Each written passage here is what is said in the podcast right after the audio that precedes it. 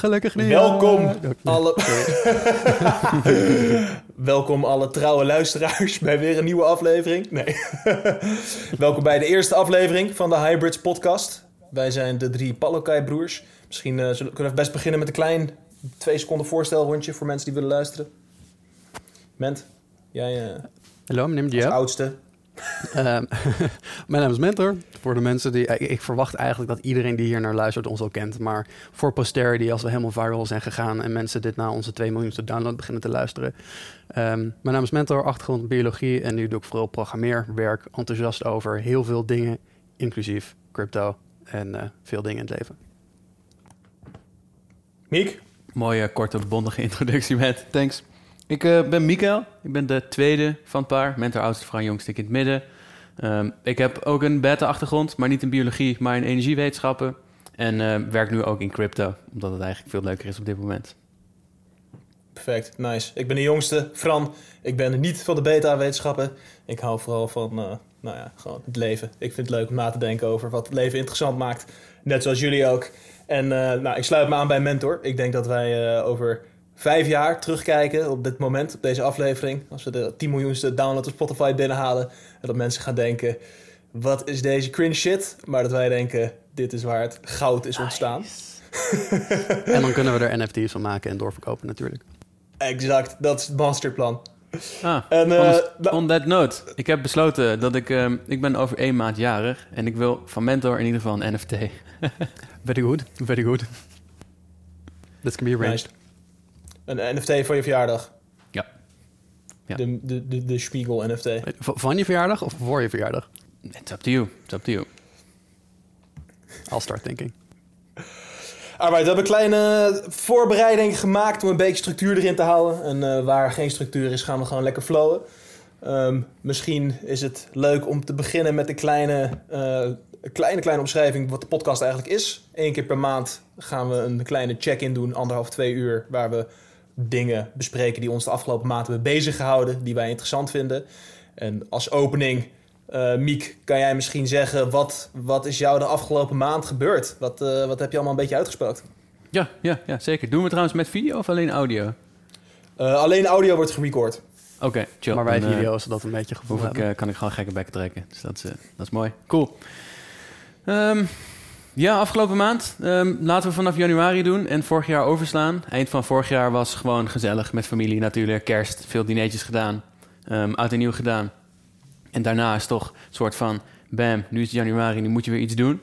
Ehm, dus formeel goede voornemens niet echt aangedaan, maar wel, wel nagedacht. Wat, wat, wat wil ik een beetje weer, weer gaan doen, gaan herstructureren. Het is toch een mooi moment om daar een beetje over na te denken. Ehm, en een van de dingen die ik in ieder geval wou doen, was iets minder dopamine sensitive door het leven gaan. Dus iets, iets rustiger, iets kalmer, iets minder schermtijd, iets minder gamen, iets minder, nou ja, alles, alles wat vooral heel dopamine intensive is. Dus afgelopen maand eh, is dat ook gelukt. We hebben samen met Puk, mijn, mijn vriendin, woon ik ook mee samen. Voor de mensen die dat nog niet weten. maar we hebben... Ik ben ook met een puk samen, voordat mensen helemaal in de war raken. Ja, En ik ben de enige Good die luck. Good luck to the newbies. maar in ieder geval, we hebben vanaf 2 januari zeven dagen volledig keto-dieet gedaan.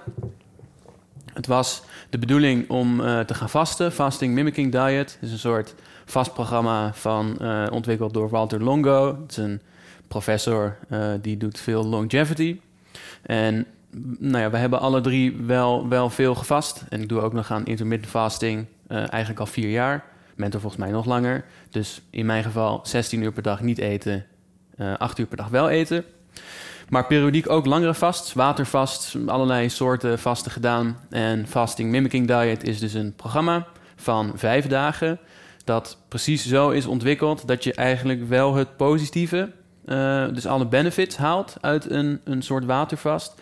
maar dat eigenlijk de moeilijke punten de niet... of in ieder geval een heel stuk minder voorkomen. Dus ehm, je eet wel, maar de eerste dag eet je 1100 kilocalorie en dan dag 2 tot met 5 eet je 700 kal- kilocalorie volgens mij eh, uit mijn hoofd. En dat zijn dan carefully curated calorieën met uh, hele veel gezonde vetten, geen suikers, uh, et cetera, et cetera. Hoe heb je die implementatie gedaan? Hebben ze inmiddels een, een soort open source lijstje met hoe je het moet doen? Um, we hebben een pakket besteld, gewoon, van de website. Oh, ja, de, de, de, officiële unit? Ja, nee, dat bedoel ik. We hebben de officiële unit. Die had ik nog niet gedaan. Um, dus dat zouden we met de oom en tante van Puk en, en Puk en ik met z'n vieren gaan doen.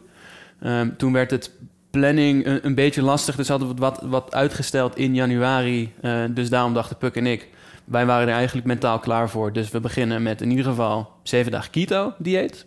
En keto-dieet in ons geval is 70% vet, 20% proteïne uh, en 10% carbs.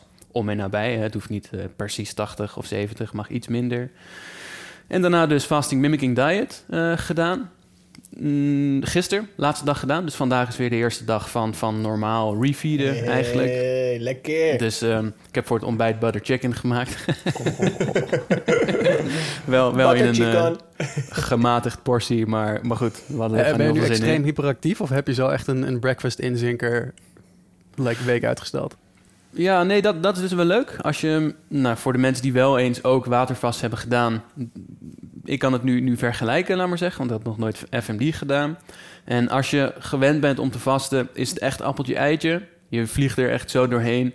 Um, je hebt eigenlijk niet echt honger. En misschien, kijk, wij hebben natuurlijk een beetje vals gespeeld, omdat toen we begonnen aan FMD zaten we allebei al in deep ketosis. Dus de soort van initiële shock van je lichaam dat je over moet schakelen naar ketose, dat was er bij ons eigenlijk niet, omdat we er al in zaten. Heb je van tevoren gemeten hoe je ketones zaten? Toen je erin ja. ging, zeg maar? Ja, we hebben een, een, apparaatje van Mentor geleend, een breathometer. Volgens mij meet die aceton, maar dat weet ik niet zeker. Ja, ketoacetate, ja. Ja, dat, ketoacetate. En uh, we gingen er eigenlijk allebei in met 25 plus. En throughout the entire fast zijn we ook um, tussen de 15 en de 25 gebleven van dag 1 tot en met dag 5. Dus wat dat betreft, qua energy levels was het gewoon heel steady. Mm, iets meer concentratie zelfs dan, dan niet vastend, merkte ik wel. Wel een klein beetje groggy. Ik was iets, iets sneller uh, agitated, maar, maar niet, het, het, mocht niet echt een naam hebben hoor, dat niet. Nee, dat niet. Ja. En is het dan niet chiller misschien om te zeggen dat je gewoon eerst één dag volledig vast om snel in ketosis te komen en dan pas die uh, FMD begint? Nou, Mentor die heeft daar meer mee geëxperimenteerd. Maar volgens mij, als je in de eerste dag van je vast bewust wel wat um, small en medium chain triglycerides neemt, kom je sneller in keto dan dat je volledig vast. Ja. Maar goed, Ja. dat Mentor heeft dat vaker gedaan. Ik, eh, als ik ga vasten en dan olie neem, dan, eh, ik weet niet, ik word er heel misselijk van. Dus ik doe het liever gewoon niet. Maar met Mentor gaat daar iets beter op. Ehm, Ja, dus- nee, maar dus dat, ik vind know. dat jouw strategie klinkt heel, heel intelligent op zich. Die je gewoon een weekje van tevoren neemt om, ehm, om je lichaam voor te bereiden. Ja, en dan keto dieet. Het klinkt een beetje eng misschien als je het nog nooit hebt gedaan. 70% vet, denk je, "Poch, dat is natuurlijk wel heel veel. Maar als je een, een paar goede en prettige recepten hebt ontwikkeld en klaar hebt staan, dan valt het eigenlijk wel mee. Denk aan een salade eh, met wat mozzarella erin en tomaatjes, basilicum, nog wat andere lekkere groenten en gewoon heel veel olijfolie. Dan ben je er Dus eigenlijk geen, al. eh, voor de mensen die denken, ik ga, ben helemaal ketogenic aan het eten, want het is ook wel flink gehyped. Dat is dus niet een baguette met een steak en bacon en crème fraîche eroverheen. Dat is ook heel veel vet, maar dat is niet keto. Je moet wel echt eh, goed Dat wat je eet. Ja, dus het is wel een soort non-forgiving diet. Als je een klein, klein, na- klein foutstapje maakt door één keer een blikje cola te drinken en je ligt uit ketose, dan duurt het echt wel weer twee, misschien Terug drie dagen, afhankelijk per persoon, ehm, om er weer in te komen. Ehm, ik moet wel zeggen, ik merk waarschijnlijk omdat we ook vaker hebben gevast en al best wel lang intermittent fasting doen, dat je eigenlijk, in ieder geval, ik kom echt super snel in ketose. Dus als ik s'avonds één hele vette maaltijd eet, dan de volgende dag zit je al, nou ja, dan zie je de ketone bodies al, al opkomen. Dus wat dat betreft een beetje verwend. En dan is een FMD echt best wel chill, best wel makkelijk. Wat, wat Dus, was het prijskaartje daaraan eigenlijk? Want dat, dat merk heet Prolon uit mijn hoofd. Prolon, ja, Prolon Ja. klopt. Ja, we hadden het op eh, Black Friday gekocht alvast. Toen was er een deal. En volgens mij betaalden we toen... Het is wel prijzig hoor. Volgens mij 130 of 160 per pakket of zo. Er staan, Ehm. er staan de ingrediënten op dat pakket? Of is het een eh secret is een do- recipe? Het is een doos. speaking. En in de grote doos zit een bidon van Prolon. en er zitten vijf kleine pakketjes in. En in elk pakketje zit per dag precies wat je moet eten. Niet meer, niet minder. Behalve je mag zoveel water en, en thee drinken als je wil. Calibrated Ja. voor bodyweight en dat soort dingen? Of is het een universeel eh, pakket? Het is universeel, met uitzondering van eh L-Drink heet dat, dat zit erbij. Dat is een flesje eh, met plantaardig eh, glycerol. En die moet je eh, op lichaamsgewicht vanaf dag 2 doseren in je bidon en over de hele dag verspreid drinken. En verder is het, dat was, verder is het dus niet ehm, weight-based. Dus dat is het enige waarvan ik ook dacht van, hm, ga- gaat dat helemaal goed? En het is op zich wel grappig dat je het zegt. Ik merkte ook dat ik, normaal gesproken als Puk en ik vasten allebei, dan zit Puk dieper in ketose. Maar nu, ehm, omdat we allebei, tenminste dat is mijn hypothese, omdat we allebei niet bewogen, laat maar zeggen, en, of in ieder geval precies evenveel bewogen en evenveel aten, zat ik structureel net iets hoger eh, qua ketone bodies dan Puk. Interessant. Ik Ja. denk dat het komt omdat Puk dus minder verbrandt van zichzelf. Maar dat is nog gewoon een, een, een tested hypothese. Nice, nice. Nice. En, dat, dat antwoord op. Frans ding, staan de ingrediënten erop of is het allemaal pure proprietary? Ja, sorry. Je hebt dus ehm, vijf, vijf doosjes en er zit per dag verpakt eh, wat het is. Dat heeft een naam bijvoorbeeld butternut, squash en quinoa soep. Dat is één, één van de ingrediënten. Een pakje met, met poeder erin, daar gaat water bij. Dat moet je even warm maken en dan is het eigenlijk best wel, best wel een prima te eten soepje. Ehm, met ook een flyer zit erbij en daar staat precies wat erin zit. Dus er staat niet in eh 3,5 gram quinoa, maar er staat wel in alle ingrediënten en de macro's. Dus je kan redelijkerwijs goed zien wat erin zit. En je kan het dus ook zelf namaken als je wil. Dat kan. We kunnen het reverse engineeren. Ja, dat zou heel goed kunnen. En er zit ook ehm, oil, oil caps in van LG Oil. Nou, toevallig heb ik die ook uit Mentos Webshop. dus die heb je dan al. En er zitten wat vitaminepillen bij. Nou, die kan je in principe ook, ook namaken. Ehm, dus, dus ja, je kan het eh, denk ik goed reverse engineeren. En het Perfect. eten is eigenlijk, het was best, best lekker. Het was best lekker. Met uitzondering van, er zaten kale crackers in. Die waren echt heel goor. die waren echt heel goor. En Keel verder was in de prima. zin van eh, eh, kool. Niet, eh Boer- boerenkool. niet eh keel, eh keelcrackers. K-A-L-E, inderdaad. Ja. Ja. Nou, nu Kale Crackers zegt wel leuk, maar dat is volgende topic. Dat, eh, dat, dat komt nog wel aan bod. Maar eh Puk is namelijk positief getest op corona tijdens, tijdens ons, net iets voor onze vast. Maar goed, daar komen we zo meteen wel. Eh, maar Kale Crackers, in, die waren echt heel goor. En verder was het eigenlijk allemaal wel prima. ja. Nice, lekker. Oh, dan ben ik ook wel een keer benieuwd eh, om te proberen. Dat ga ik natuurlijk wel reverse engineeren. Want normaal, buiten Black Friday kosten die pakketten echt eh 200 of 300 euro, toch? Ja, ja iets, iets, twee- 200 nog iets inderdaad. Dus het is wel het is heel duur. Maar aan de andere kant, ehm, als je gewoon gezond bent en al redelijk gezond leeft en goed eet, dan wordt aangeraden twee keer per jaar te doen. En dan denk ik 400 euro per jaar. Als je daarmee oprecht, nou ja, wat, wat levensjaren kan winnen op het eind, dan is het niet zo duur meer. Ehm, Ja. Maar goed, een pakket kopen voor vijf dagen van, van 200 euro, dat, dat voelt inderdaad heel prijzig. Ja, absoluut. Ja. Ja, en we hebben makkelijk praten met, eh, zeg maar, chillebaan, eh, urban eh, juppen. Maar ik ben er helemaal voor dat we reverse engineeren. te En, precies, en let's open source this, this shit. Alles op de open source. Ja. Nice. Nou, ik heb dus eh, deze maand eh, de, Monk Mode begonnen. Vanaf eh 1 januari. Ik eh, doe elk jaar eigenlijk in januari 5 uur opstaan. Dat ben ik toen mee begonnen vier jaar geleden of zo. En dat bevalt altijd erg goed. En ik merk altijd, ja, ik denk dat jij dat ook wel veel hebt, Ment. Dat je richting het eind van december met het, alle feesten en alle junkfood en de alcohol en de korte nachtjes. Dat, het is gezellig en het hoort erbij. En ik vind het ook leuk om te doen. Maar ik denk ook altijd van, ik, ik word er gewoon lethargic van. Ik voel me, ik voel me dan gewoon, gewoon niet zo chill meer aan het einde. En ik vind januari gewoon een lekker moment om te resetten.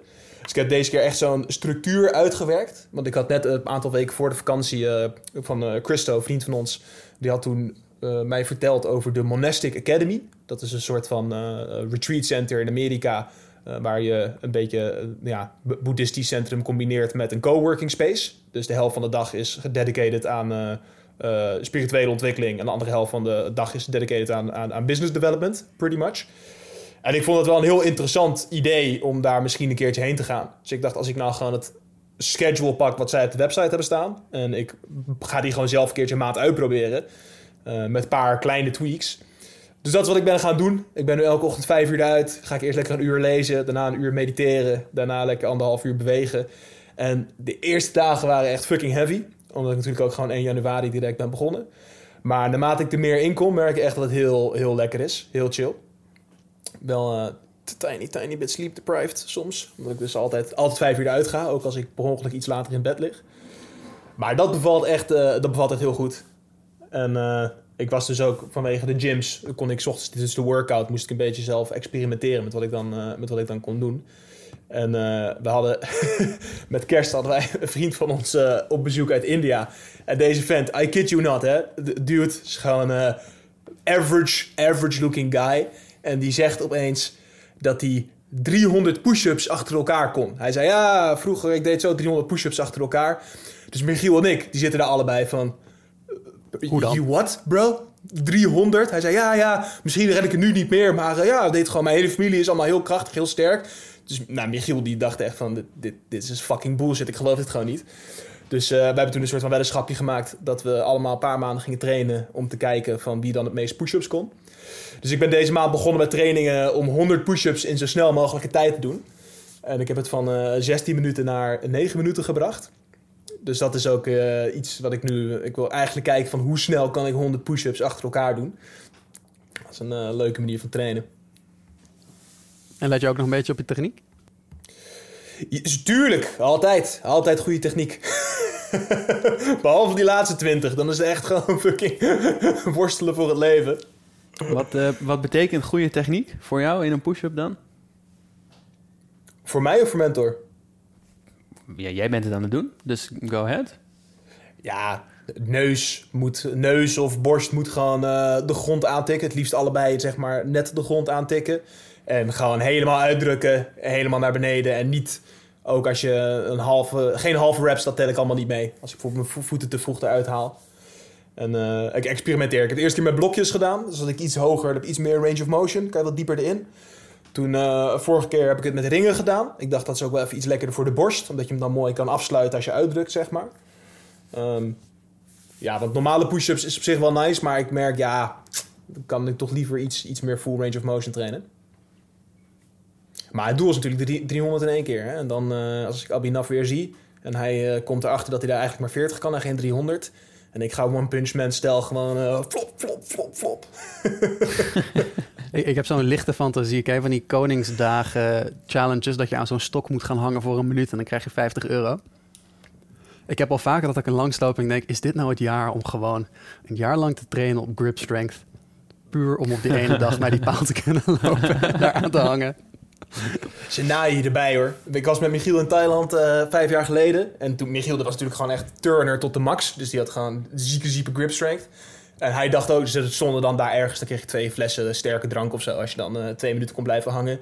Maar die shit die draait dan een klein beetje rond of zo. Of dan is het net een beetje glibberig gemaakt. Dus het, het ziet er dan uit alsof het heel makkelijk is. En als je dan aan gaat hangen, dan zit er altijd weer een of andere... Een of andere, eh, ja, There's a trick. Ja. Het is vaak met een spinning bar, maar dat kan je oefenen. Het is niet onmogelijk. Het is niet makkelijk, maar je kan het oefenen. Let's do it. Is de challenge accepted, mentor? Nou, ik heb het al zo vaak overwogen... en elke keer kom ik tot de conclusie... What if I'm gonna do a challenge? Is this the best use of my time? Then again, Yes. misschien gaat het helemaal niet om the best use of your time. Kan. The best use of your time is what you make of it. Als jij een minuut kan hangen aan een draaiende bar en daarmee twee biertjes voor ons wint op Koningsdag, dan is dat de best use of your time. True, true, true. I'll take your request under advisement. Cool. Dus ja, dat Laten was een beetje dan, eh, mijn, eh, mijn, eh, de- mijn maand wat ik een beetje aan het eh, uitspoken ben. Cool. Ja. Hebben we dan dus de volgende podcast een uitsluitsel of mentor die challenge gaat oppakken of niet? Eh, ik- ik- ja, ik zal er diep over nadenken. Eh, het komt waarschijnlijk op een nee, maar misschien heb ik opeens passie deze maand. En ik daag jullie allebei ook uit voor een sub 10 minuten 100 push-ups dan. Nou, ik ben weer begonnen met mijn one-handed push-ups. Eh, want ik had die liesbreuk natuurlijk gehad en die operaties en zo. En toen heb ik een hele... hele wat? Gewoon instant 100 push-ups. Ah, one-hand, one-handed push-ups. nou, weet je nog, eh Smigel, ehm, een paar jaar geleden had jij zo'n groepje met een challenge. En daar was het idee dat je dan elke dag iets meer deed. Ja. En toen heb ik wel opgebouwd naar, zeg maar, elke dag één erbij. Dus volgens mij was zeg maar uiteindelijk 31 one-handed push-ups. Maar dan per kant. Dus daar heb ik echt dat, maar dat was echt, ik lette niet meer op techniek inderdaad op dat eind. Ik heb het daarna ook niet meer gedaan. Maar, eh, 31. ja, dat, ja, maar dan wel wisselend. Hè? Dus zeg maar één wissel, twee wissel. Ah, oké. Ik dacht dan wel 31 heen en per arm. Ja, ja, maar dus wel back and forth. Dus het is niet dat die ene spier zeg maar, zich helemaal kapot eh, eh, traint. Still pretty fucking impressive. Nog steeds I've, animal. I've never done it since. Eh, maar anyway, dat brengt me gelijk naar mijn volgende dingetje. Speaking of muscle tension. Ik had al een tijdje dat als ik naar Milens ouders in Luxemburg op bezoek ging, daar is het stil. En dat is niet, zeg maar in Amsterdam ben ik dat niet gewend. En ik merk daar jouw dus... vrouw, voor de luisteraars. Milan is mijn vrouw, ja. Eh, eh, beautiful, beautiful wife. Ehm, maar daar is het zo stil en ik merk dan soms in mijn rechteroor een geluidje. En ik dacht eerst dat dat in het huis was, maar dat zat gewoon in mijn oor. En dat is echt extreem naar. En dat werd dan steeds louder en louder. En I was like, am I just getting old? Like, what, what, what's this? Ehm, en uiteindelijk had ik mijn nieuwe favoriete massagelady gevonden. Eh, Natasha, de muscle whisperer in Amsterdam. Voor de mensen die in Amsterdam wonen. Ehm, maar zij dus van, oh nee, dat kan best met je spieren zijn hoor. Die heeft mijn nek onder handen genomen. Gone. I shit you not. En ik had er echt al twee maanden last van. En zij drukt daar even een paar dingetjes op. En hoppa, zenuwen uit de knel of zo. Dus dat is eigenlijk heel fijn eh, geweest de afgelopen paar weken. En ik weet nu dus ook als ik eh, last heb van iets van oorpiepsuis, iets welke spier ik gewoon even hard op moet duwen. Welke spier is het? Eh, de SCM. En die loopt dus hier, daar zo, ja, de rest heeft geen video, maar die loopt achter bij je hoofd, die begint onderaan je schedel. En die loopt vanaf de zijkant dan en die bindt vooraan aan je borstbeen. Ah, ja. Ja, Oh, maar dus bij mij is dus de, strak. die, die, die, die pijn zit bij mij dan, of die strakheid zit wel daar achter bovenin. En die is heel lastig zelf eh, te masseren. Dus heb je echt zo'n knobbeltoeltje voor nodig. En dan duw je daar ook op. En like, de eerste paar keer had ik gewoon, als ik daarop duwde, werd ik gewoon licht duizelig. Ehm, ja, what can I say? Corona jaartje, corona geen, of een jaartje geen, eh, geen massage gehad. En eh, dan valt dit luxe paardje uit elkaar natuurlijk.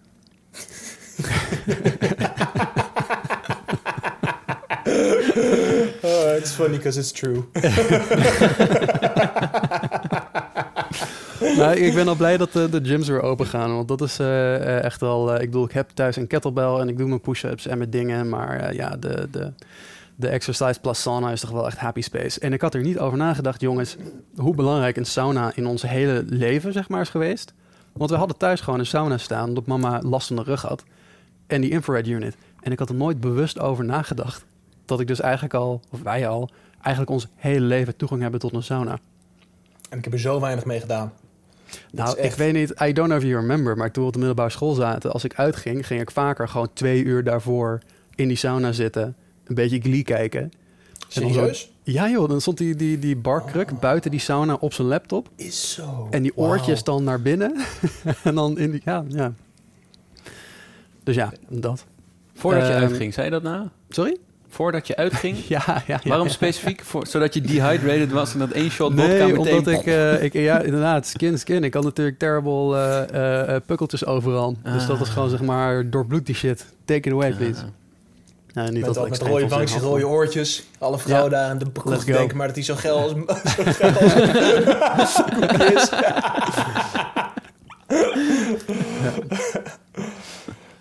Nice. Maar anyway, dus ik hoop dat de sauna ook weer open is. Eh, ik heb eh, in tegenstelling tot Fran geen sauna in mijn huis. Eh, maar anyway, dus dat is, qua, qua update is oorsuizen uit de oorweg extreem nice. En mocht, ja, Mikkel, je zit in Amsterdam, ga zeker bij die Natasja langs. En vooral als jij er bent, dan eh, kunnen we je even naar haar pijnbank sturen. Graag. Ehm, ja, andere updates. eh, de- de- het jaar is niet zo heel lang nog begonnen. Ik ben nog bezig met mijn reflection booklet. eh, en ik ben nu op de pagina van naar voren kijken beland. En daar staat nog niks op. Dus als je mij vraagt, goh, wat ga je dit jaar doen? Ja, good question. I'm not sure. Ik ga volgende week, als het goed is, naar Zwitserland op de snowboarden. Um, that's about as, as far as the plans go. Ehm, Ja, ja. Prima. eh, en ja, de enige andere dingen die ik hieronder heb geschreven... is gewoon dingen waar ik aan het werk ben geweest met, eh, met werk, met, eh met POAP en met eh de POAP, Rocketeer twee NFT. minuten pitch POAP. Wat, wat is POAP? Ehm, beginnen we vanaf wat is blockchain of beginnen we vanaf wat is NFT? Wat is Lucade? Weet, we, we, zo- we kunnen zo bij eh, de crypto segment wel even een eh kleine ja, dat laten we daar gewoon lekker. Dan vat hem nu gewoon samen als mentor, doet crypto dingen en wordt er blij van. Dan kunnen we gelijk naar de what van deze maand. Perfect pitch. Jullie hebben allebei, eh, dus ik, heb, ik had geen, eh, niks, niks deze maand, geen wat. Dat krijg je als je in monk mode zit. Nou, ik kan hem even doorpakken. Dan gaan we van, van oud naar jong. Ehm, dus de, de what van de maand is iets waar we, wat, wat er tegen is overkomen... wat een beetje onverwachts, bizar of extreem was. En tot mijn verbazing en eh, lichte schaamte... is Nederland binnen de EU het slechtste met onze data over eh, de coronasituatie. Dus je kent die website wel, die Our World in Data. Die hebben van die mooie grafiekjes van hoe het overal een beetje gaat. Eh, en nog los van wat je overal van vindt, ehm, die data is fijn. En Nederland, de- die website klaagde dus al sinds het begin van Nederland, get your shit together. We hebben de hele tijd geen data van jullie. En geen goede data. En we moeten daar achteraan. En ik had het zelf ook al een beetje meegemaakt. Want het begin van, van corona had het RIVM een hele coole tool. Ehm, en dat was eh, dat ze een, een enquête hadden onder Nederlanders. Van, hey, heb je vandaag last van keel, neus, oor, hoofd, buik, whatever. En dat was een heel cool eh, kaartje waar je dan kon kijken waar in Nederland welke symptomen een beetje waren. Nog los van of het corona was of niet. Dus ik dacht, dat is knijter cool. Weet wat ik wil? Ik wil er een appje van maken en dat je een push-notificatie krijgt eh, als in jouw stad er meer symptomen van dingen zijn. Lijkt me leuk. Eh, dus ik dacht, goh, ik ga kijken of ik die data kan, eh, kan bemachtigen. Im-fucking possible. Ik heb met ze gebeld, ik heb met ze gemaild en de hele tijd is het van, ja, ja, dat willen we heel graag, maar daar, dat, is nog niet, dat lukt nog niet. En inmiddels zijn we twee jaar verder en die data is nog steeds compleet onbeschikbaar. Dus eh, ja, dat is een beetje mijn what. Ik had Maar eigenlijk hoe veel verhoudt dat zich tot het corona-dashboard dan? Eh, Wat, ik dat is het zeer, zeer juist- gelimiteerde en, en zeer non-granulaire data. Dus je, je hebt wel zeg maar dan die, die data. Maar veel andere landen die kunnen dingen wat beter uitsplitsen en zijn daar sneller mee. Dus Van afgelopen week was er dit en dit. Zoveel daarvan waren, noem wat, waren gevaccineerd of niet. Of hoe zaten die leeftijdsgroepen? Of eh, you know, wat was kinderen, wat was niet. En, en, en, en dat soort splitsing. En ja, dat, daar, dat is your bread and butter. Daar wil je heel graag naar kijken. Van hoe zit die splitsing, zodat we goede conclusies kunnen trekken met de data die we hebben. En in Nederland loopt dus die data achter. Dus dat is gewoon te laat uitbrengen. En bepaalde splitsingen van die data, die, die kan je gewoon niet goed vinden. En ik dacht nou echt van, nou, als er nou iets is waar Nederland goed in zou moeten zijn, dan is het gewoon een beetje fatsoenlijk data kunnen verzamelen en aanleveren. Dus dat is wel een beetje een watje voor mij, zeg maar, deze, deze maand. Vinden Ja, jullie... Kuipers weet dat het te doen staat. Vinden jullie dat als je een coronatest hebt gedaan, dat je dan recht hebt om te horen wat voor variant je hebt als de data beschikbaar is of niet? Ik weet niet of ik het recht zou noemen, maar ik zie er geen nadeel aan. Het gebeurt niet. Nou ja, ik, ik denk dat, dat ik, ik weet niet hoe die, hoe die test specifiek werkt, maar het kan zijn dat er geen genetic sequencing wordt gedaan op elk, elke test. Dus ik gok dat ze eh, testen op een bepaald signature en dat ze dan iets van een steekproef doen om een genetic sequence te doen van goh, welk virus was dat? Dus ja, precies. Dus, dus het gebeurt sowieso niet bij iedereen. Maar stel dat, dat dus jouw sample wordt gebruikt om dat wel te bekijken, dan krijg je het niet teruggekoppeld. Terwijl het lijkt mij vanuit dataperspectief een kleine moeite. Nou, ik- denk dat daar hebben we toch in Nederland regels over. Dat wat, wat er in je dossier staat, je medische data, moet je ac- access tot hebben. Maar ik gok dan, I guess, dat ze dit niet scharen onder medische data, maar onder populatieonderzoek of zo. En dat is dan Ja, een, maar het puur is wel medische administratieve split. Ja, nee, ik ben, ben met je eens. Dat, dat, dat, dat, ik vind dat alle data publiek moet zijn. In ieder geval sowieso naar de persoon waar wie het over gaat. En ook nog waar, waar mogelijk gewoon publiek gede- geanonimiseerd. Ja, dus wat dat betreft denk ik wel dat je dan het recht hebt als zij de informatie hebben over jou. En ze weten dat dat, dan vind ik. Of ze moet van tevoren toestemming vragen van: hey, mogen we dit analyseren over jou door te anonimiseren? We pakken jou een eh, sample en we gooien dat uit. Maar wij weten ook niet dat dat bij jou hoort. En dat je daar expliciet toestemming voor geeft. En anders, als ze het willen meten, dan vind ik ook dat je eh, inderdaad recht moet hebben om gewoon eh, het antwoord te kunnen inzien. Ja, maar ik vind het recht, recht lastig als vraag, want dan is eigenlijk de vraag: eh, valt het onder de wet naar links of naar rechts? En ik denk dat de vraag eigenlijk meer is: vind je dat het een goed idee is, zeg maar? Of vind je het ethisch? Ja, maar ook wel ook breder. Naast corona, vaak krijg je, als je met enig onderzoek meedoet, krijg je niet teruggekoppeld hoe jouw data zich verhoudt tot de groep. Dan doe je mee, vul je een vragenlijst in van 400 vragen en dan krijg je het eindrapport. Maar je krijgt niet teruggekoppeld van jij zat hier. Dat is dan eigenlijk juist wel leuk Of het nou gaat om welke coronavariant je hebt of wat anders. Ja. Ja, wat dat betreft denk ik dat ze dat ja. moeten toevoegen als eh, ding bij het onderzoek. Wil je meedoen, ja of nee? Of mag ik mijn persoonlijke data terug inzien? Ja, maar die, de, de meeste onderzoeken helemaal die in, in academische instituten worden gemaakt en gedaan... die mensen, moet je niet vergeten, die zijn eh, extreem protective over hun data en over hun ideeën. Eh, dat is gewoon het incentive, je moet, je moet publishen en doen. Eh, dus het is heel erg, zeg maar, als jij wint, win ik niet. Want je, je, je compete over een limited resource. Dus zowel het publishen als het funding vinden, et cetera, dat is vaak eh, zero sum. Dus als jij wint, dan verlies ik. True. En, het- daardoor zijn mensen heel erg van... ja, maar dat wil ik niet delen. En als het vanuit de staat wordt gedaan, met een TNO of een planbureau of, of wat dan ook. Die, die, Dan- zijn precies hetzelfde. Maar dat is niet academisch waar je moet publishen, right? Dan heb je als burger betaald door je belasting. En dan wordt het dus op die manier gefinancierd. Dan zou je toch mogen verwachten dat je dat recht wel hebt. Maar ik ben het met je eens. Maar zo denken zij er niet over. Want zij denken nog steeds, ook een TNO... eh, zijn ook heel erg protective over hun data en dingen. En dat is gewoon een, een, een mindset... waar ik niet zo heel goed tegen kan. Eh, van, ja, maar nee, dit is van mij. En daar mag jij niet bij. En misschien is het ook dat ik meer in de software open source-achtige hoek zit. Ik ben meer van, ja, gooi het nou gewoon allemaal open. En dan kom je allemaal verder. Ehm, ja, maar daar, zo denken zij vaak niet. Nee. Tot die zero-sum dynamics. En zelfs als dat later niet meer het geval is, maar je bent opgegroeid in een systeem of je bent getraind in een systeem waar dat wel het geval is, je het idee van ik moet beschermen en ik moet mijn eigen eh, stukje eh, apart houden. En je gaat volgens een ander systeem werken waar het eigenlijk niet meer nodig is, maar iedereen heeft dat zo als mindset meegenomen. Ja, ik denk dat je dat toch ook meer ziet bij academische wereld, bureaucratische wereld, misschien wat minder in de ondernemerswereld. Is toch wat meer. Nou, eh, valt ook, valt ook wel tegen hoor. Want heel veel, heel veel mensen denken bijvoorbeeld aan een, een Google, of als je nou kun je geen ondernemer meer noemen, maar bedrijfs, die zijn ook niet open met veel van hun data. Ja, ja, maar dat is inderdaad wel... Ik bedoelde meer een beetje echt de, de, de, jonge ondernemer, start-up ondernemer, kleine MKB misschien. Nou, dat, dat is vaak een van de eerste lessen die je krijgt in, in, in, in start-up dingen. Zo van, hé, hey, je idee is niks waard, eh John. Eh, dus ga alsjeblieft niet secretive doen over wat je business idea is.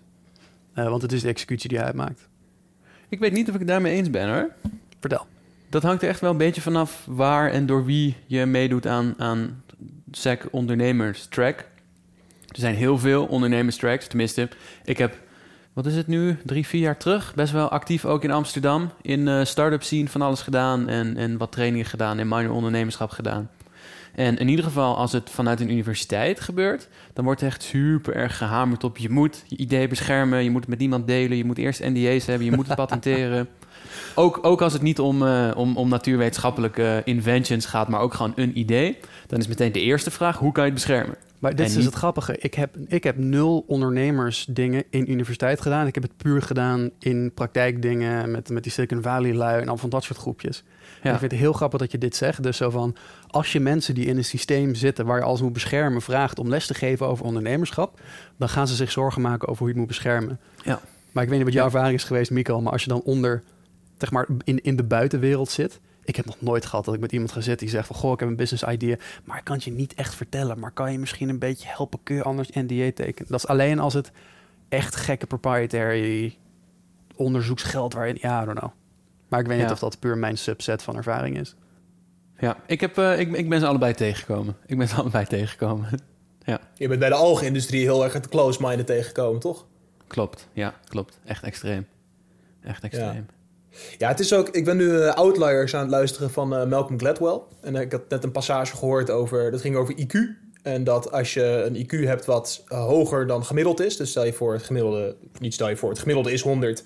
Eh, maar stel je voor je hebt een IQ van 120 of 130... eh, dan heb je aanzienlijk meer succes in het leven. Maar hij zei op een bepaald moment zit er een cut-off point... eh, rond de 140 geloof ik. Ehm, het verschil tussen 140 en 170 maakt geen fuck meer uit... voor hoe succesvol je bent. Dus er zit op een bepaald moment een cut-off point. En toen had ik zelf het idee... Ik dacht van op zich is het ook wel logisch... tenminste het is een hypothese... dat we hebben een collective intelligence als mensen...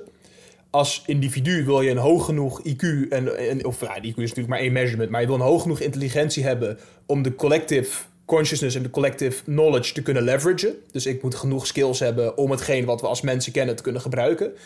Maar daarna, als ik slimmer dan dat nog ben, dan ben ik opeens een one-man army. Want dan kan ik niet meer het collectief leveragen van die mensen die hè, misschien een beetje cappen op, op 130. En dan ineens ga ik van het, het, het onderzoek van 10 miljoen mensen, ga ik nog maar eens onderzoek van 100 mensen of zo.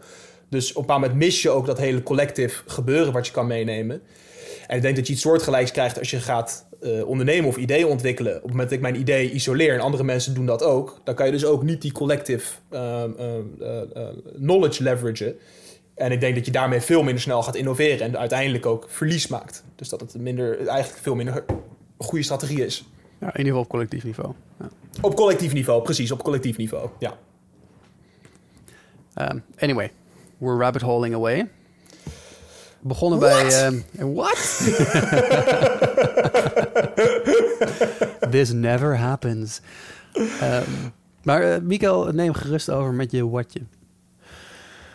En ja. doe hem even één keer, Miek. Ja, je bent de master hier. Ja, misschien zo meteen in één keer ergens random. Als niemand het verwacht. nou ja, niet, niet echt bizar of extreem. Want er zijn uh, volgens mij op dit moment per dag 32.000 mensen die het meemaken. Ongeveer gemiddeld in Nederland. Maar Puk uh, was positief getest. Die was vorige week donderdag bij een vriendin geweest. Die van een klein, kleine borrel waren volgens mij 20, 20 mensen ongeveer. En van de 20 waren er 20 positief getest daarna.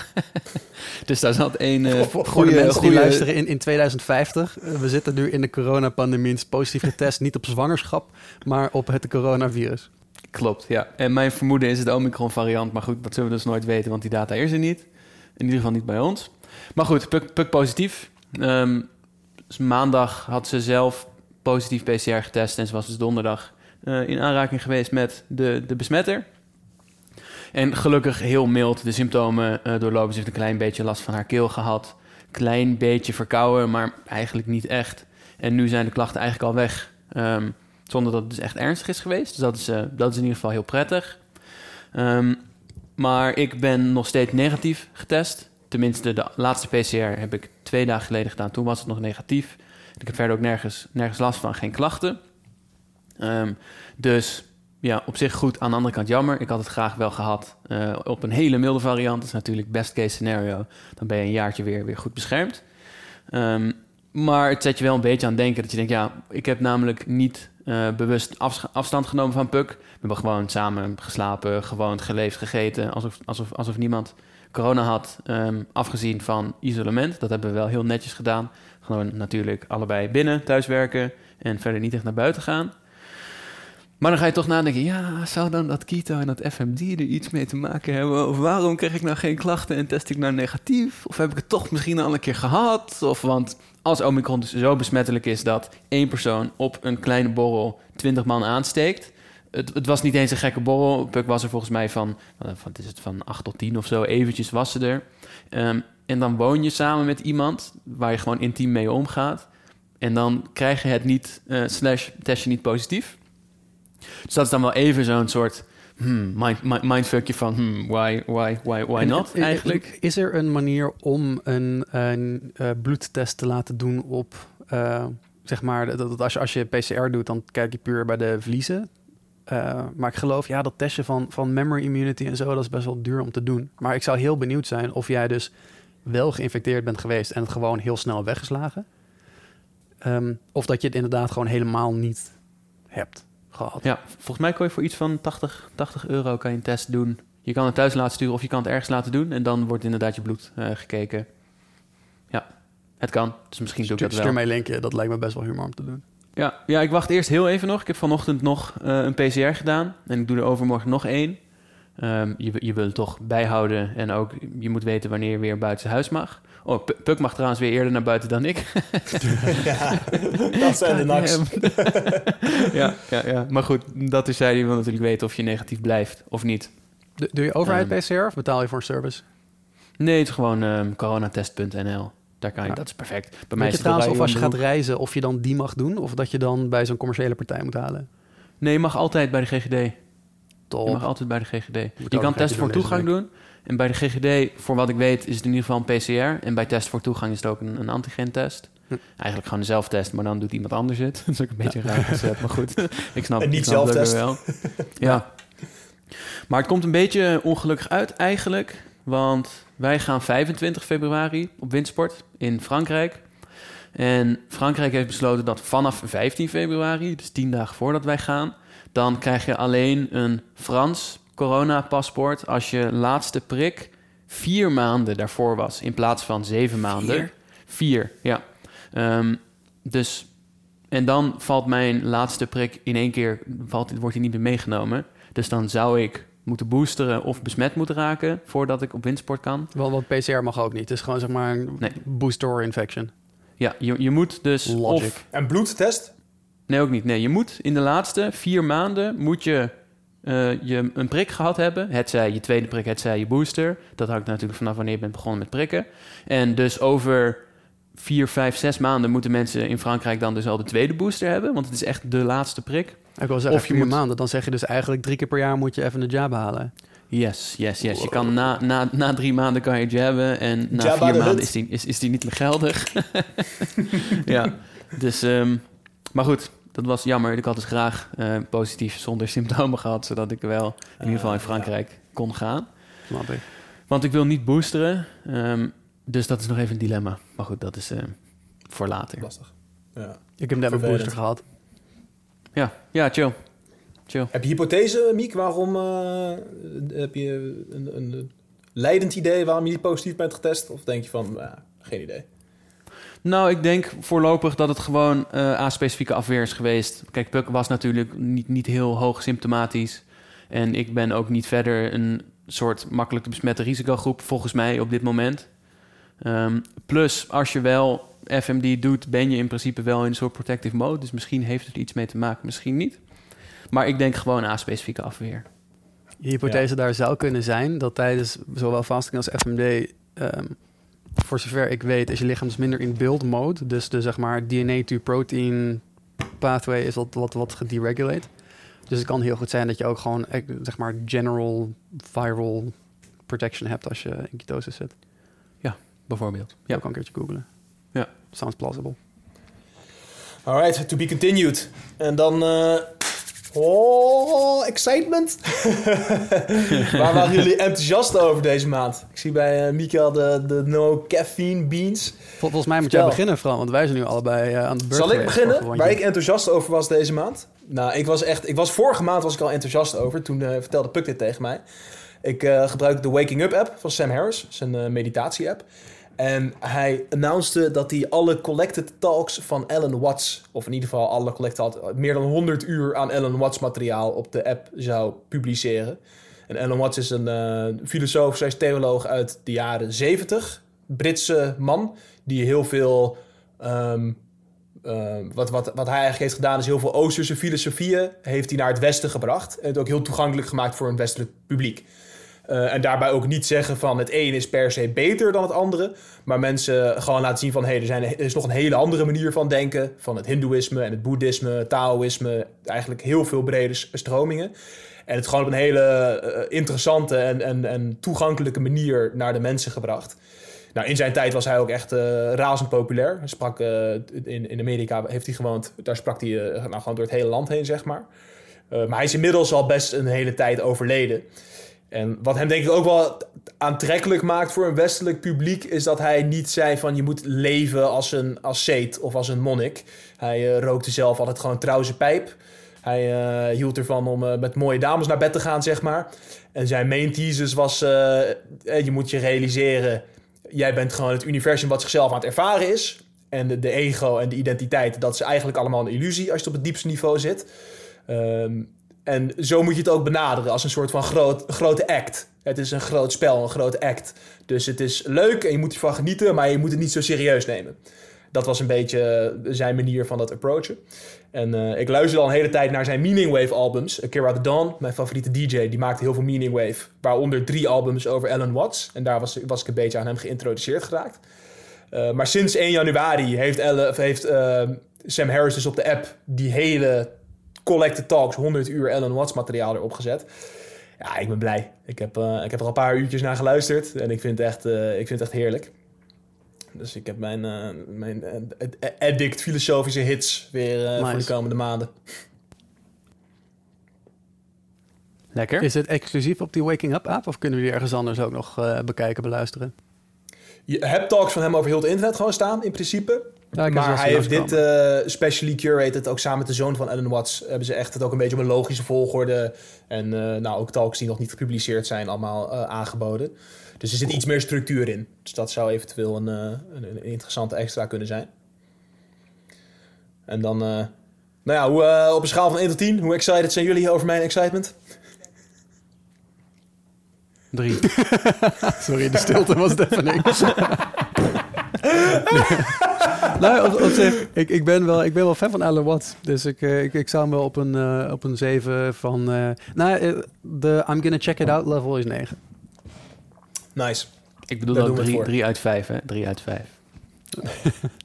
Dat is waar. De, de stilte was al, eh, dat was, al, dat was de echte rating. Ja. En eh, jij, Ment, wat is jouw eh, excitement?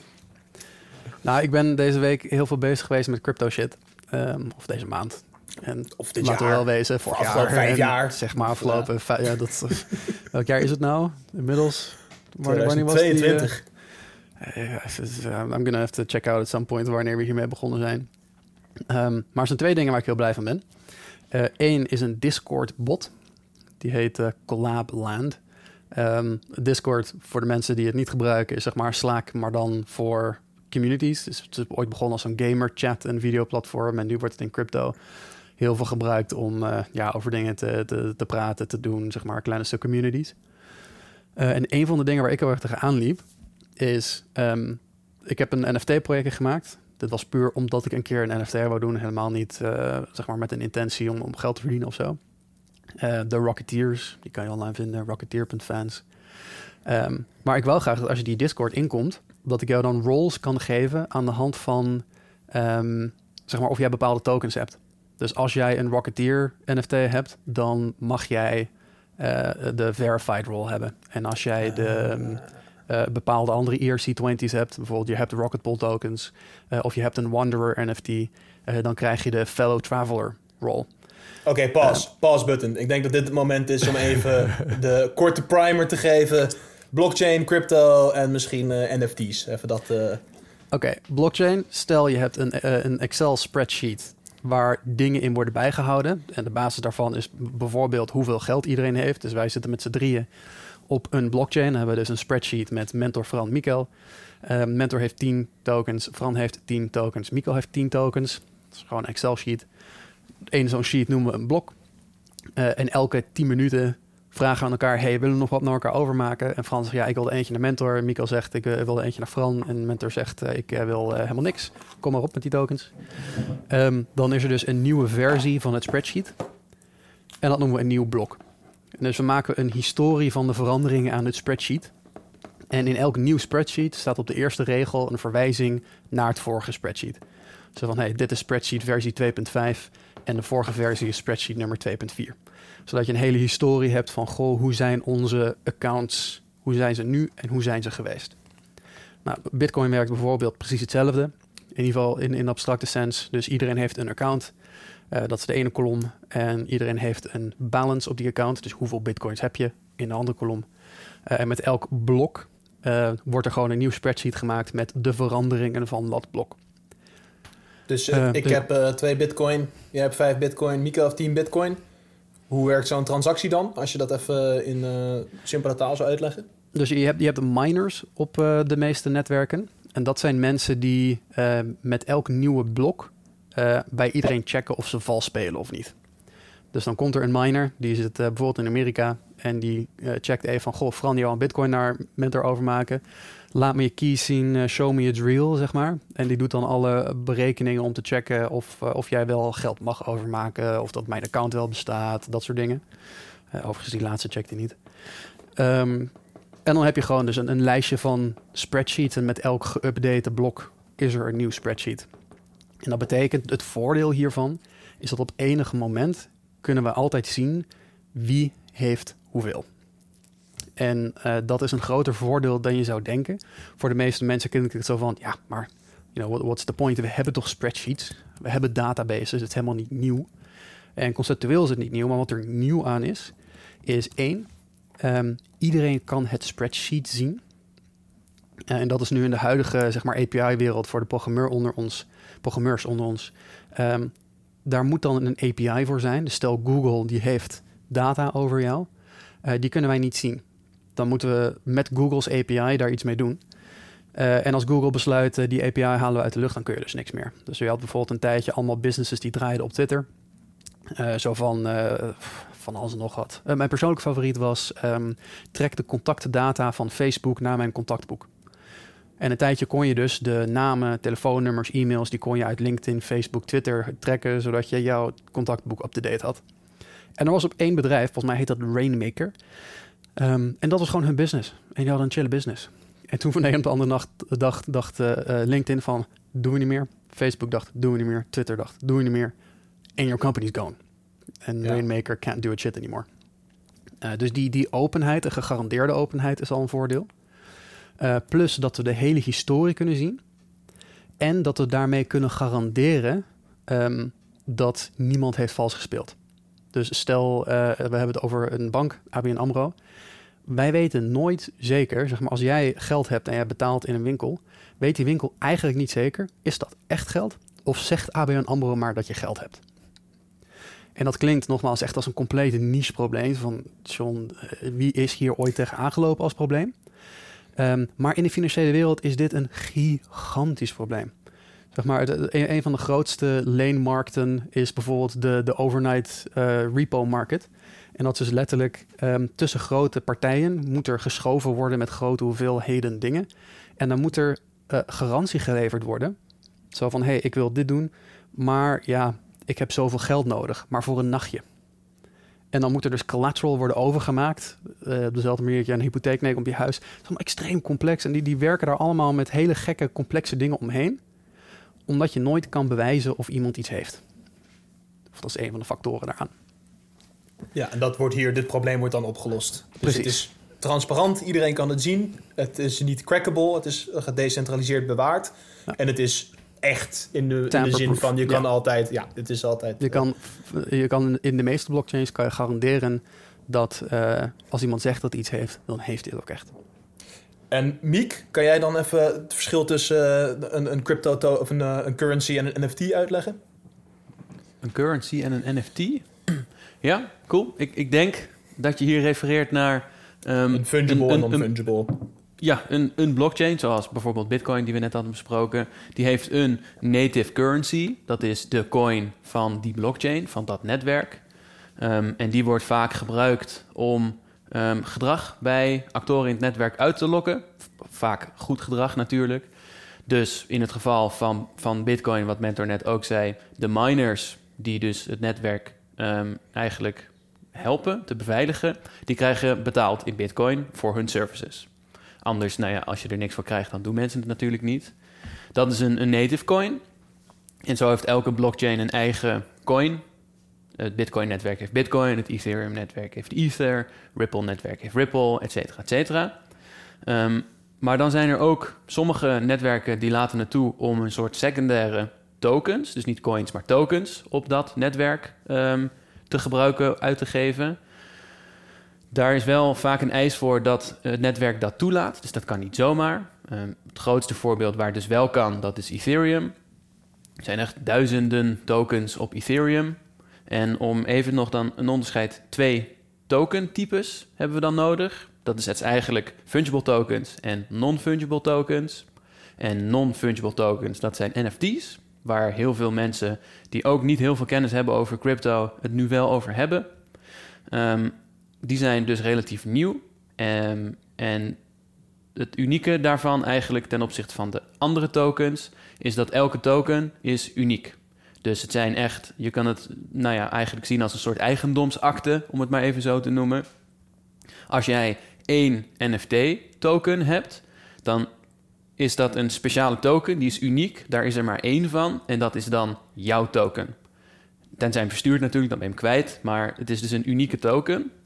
En eh, fungible tokens, gewoon quote-unquote de normale tokens, dat zijn eigenlijk een soort euro's. Daar zijn er gewoon heel veel van. Ze zijn niet uniek. Eh, elke token is precies hetzelfde. En het maakt niet zoveel uit welke euro jij nou hebt. Alle euro's zijn hetzelfde. Er staat niet echt een serienummer op of zo. De, de analogie die ik heel fijn vind is dus fungible zijn euro's en non-fungible zijn Pokémon kaarten. Zeg maar, als wij Pokémon kaarten uitwisselen en die van mij is de een, die van jou de ander, zijn we niet even blij. Maar als jij me een euro geeft en ik jou een euro, dan boeit het niet. Ja, Ja, een Charizard tegen een Blastoise of een Van Gogh tegen een eh, Rembrandt, dat zijn niet één op één ruilen. Nee, maar je hebt bij Pokémon natuurlijk wel nog dat dan, dan first gen is meer waard omdat die eerder gedrukt zijn, et cetera, et cetera. Dus het is een klein beetje You, you've not spent enough time in the NFT world, my friend.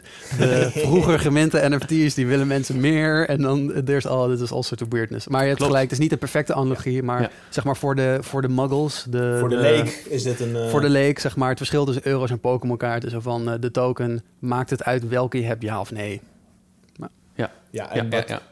Nog, eh, Mentor zei het net al eventjes. Aan het begin, had, hij was al eerder in de crypto rabbit hole, zei hij de E ERC20. Dat is over het algemeen de veel gebruikte eh, tokens op het Ethereum-netwerk. Standaard, is voor standaard voor tokens. Ja. Standaard, ja. Is het standaard voor tokens. ERC20 is voor fungible. E ERC 721 is voor NFT's. Kijk, dat is goed dat ik even verbeterd word. Maar jij, Mentor, in jouw excitement, jij hebt er dus een NFT gebouwd. Zelf. Ik, ik ging, ik, ik ging jij werken voor het, eh, Dus ik was vorig jaar benaderd, mm, omdat ik in de Rocketpool community zat. eh, van, goh, wil je bij PowerUp komen werken? Dat is een ander bedrijf, de Proof of Attendance Protocol. En wat die dus doen, is die geven NFT's uit om te bewijzen dat jij op een evenement was. Dus stel, dat kan je je nu niet meer voorstellen, maar jij gaat naar een conferentie toe. Dan kan je daar misschien bij de check-in desk, door middel van het scannen van een QR-code, kan jij een NFT claimen. Eh, en dat is dus een uniek token die zegt, jij was hier. Het is een beetje alsof je festivalbandjes gaat bewaren. Alleen worden ze dan in dus het, het perfecte spreadsheet bijgehouden welke festivalbandjes eh, jij hebt. Eh, en dan kan je dus tien jaar later, als, als jij naar dat festival gaat en dat festival zegt van sorry, het is druk dit jaar, we accepteren alleen mensen die al eerder zijn geweest. Dan kan je dus in het perfecte spreadsheet aantonen van ja, maar ik heb al vijf festivalbandjes van dit festival. Ehm, en omdat dat allemaal op een blockchain staat, kan iedereen daar mooie apps op bouwen. Waaronder die waar ik dus zo enthousiast over ben deze week. Ehm, maar goed, dat zijn POAPs. POAPs is een type NFT, dus een Proof of Attendance Protocol, die bewijst dat jij ergens aan mee hebt gedaan. Ehm, ik geef die tokens ook uit binnen de Rocketeer NFT community. En waar je heel erg tegenaan loopt, is ik doe het dan bijvoorbeeld in een stream en dan share ik mijn screen en daar staat dan een QR op die zeg maar doorroteert die je kan scannen. Ehm, maar daar komen de, de meest random mensen komen je Discord binnen puur om dat token te komen claimen. Met het idee, misschien kan ik hier ooit wat mee. Word ik in een airdrop of whatever. Eh, grappig genoeg, heel veel Chinezen.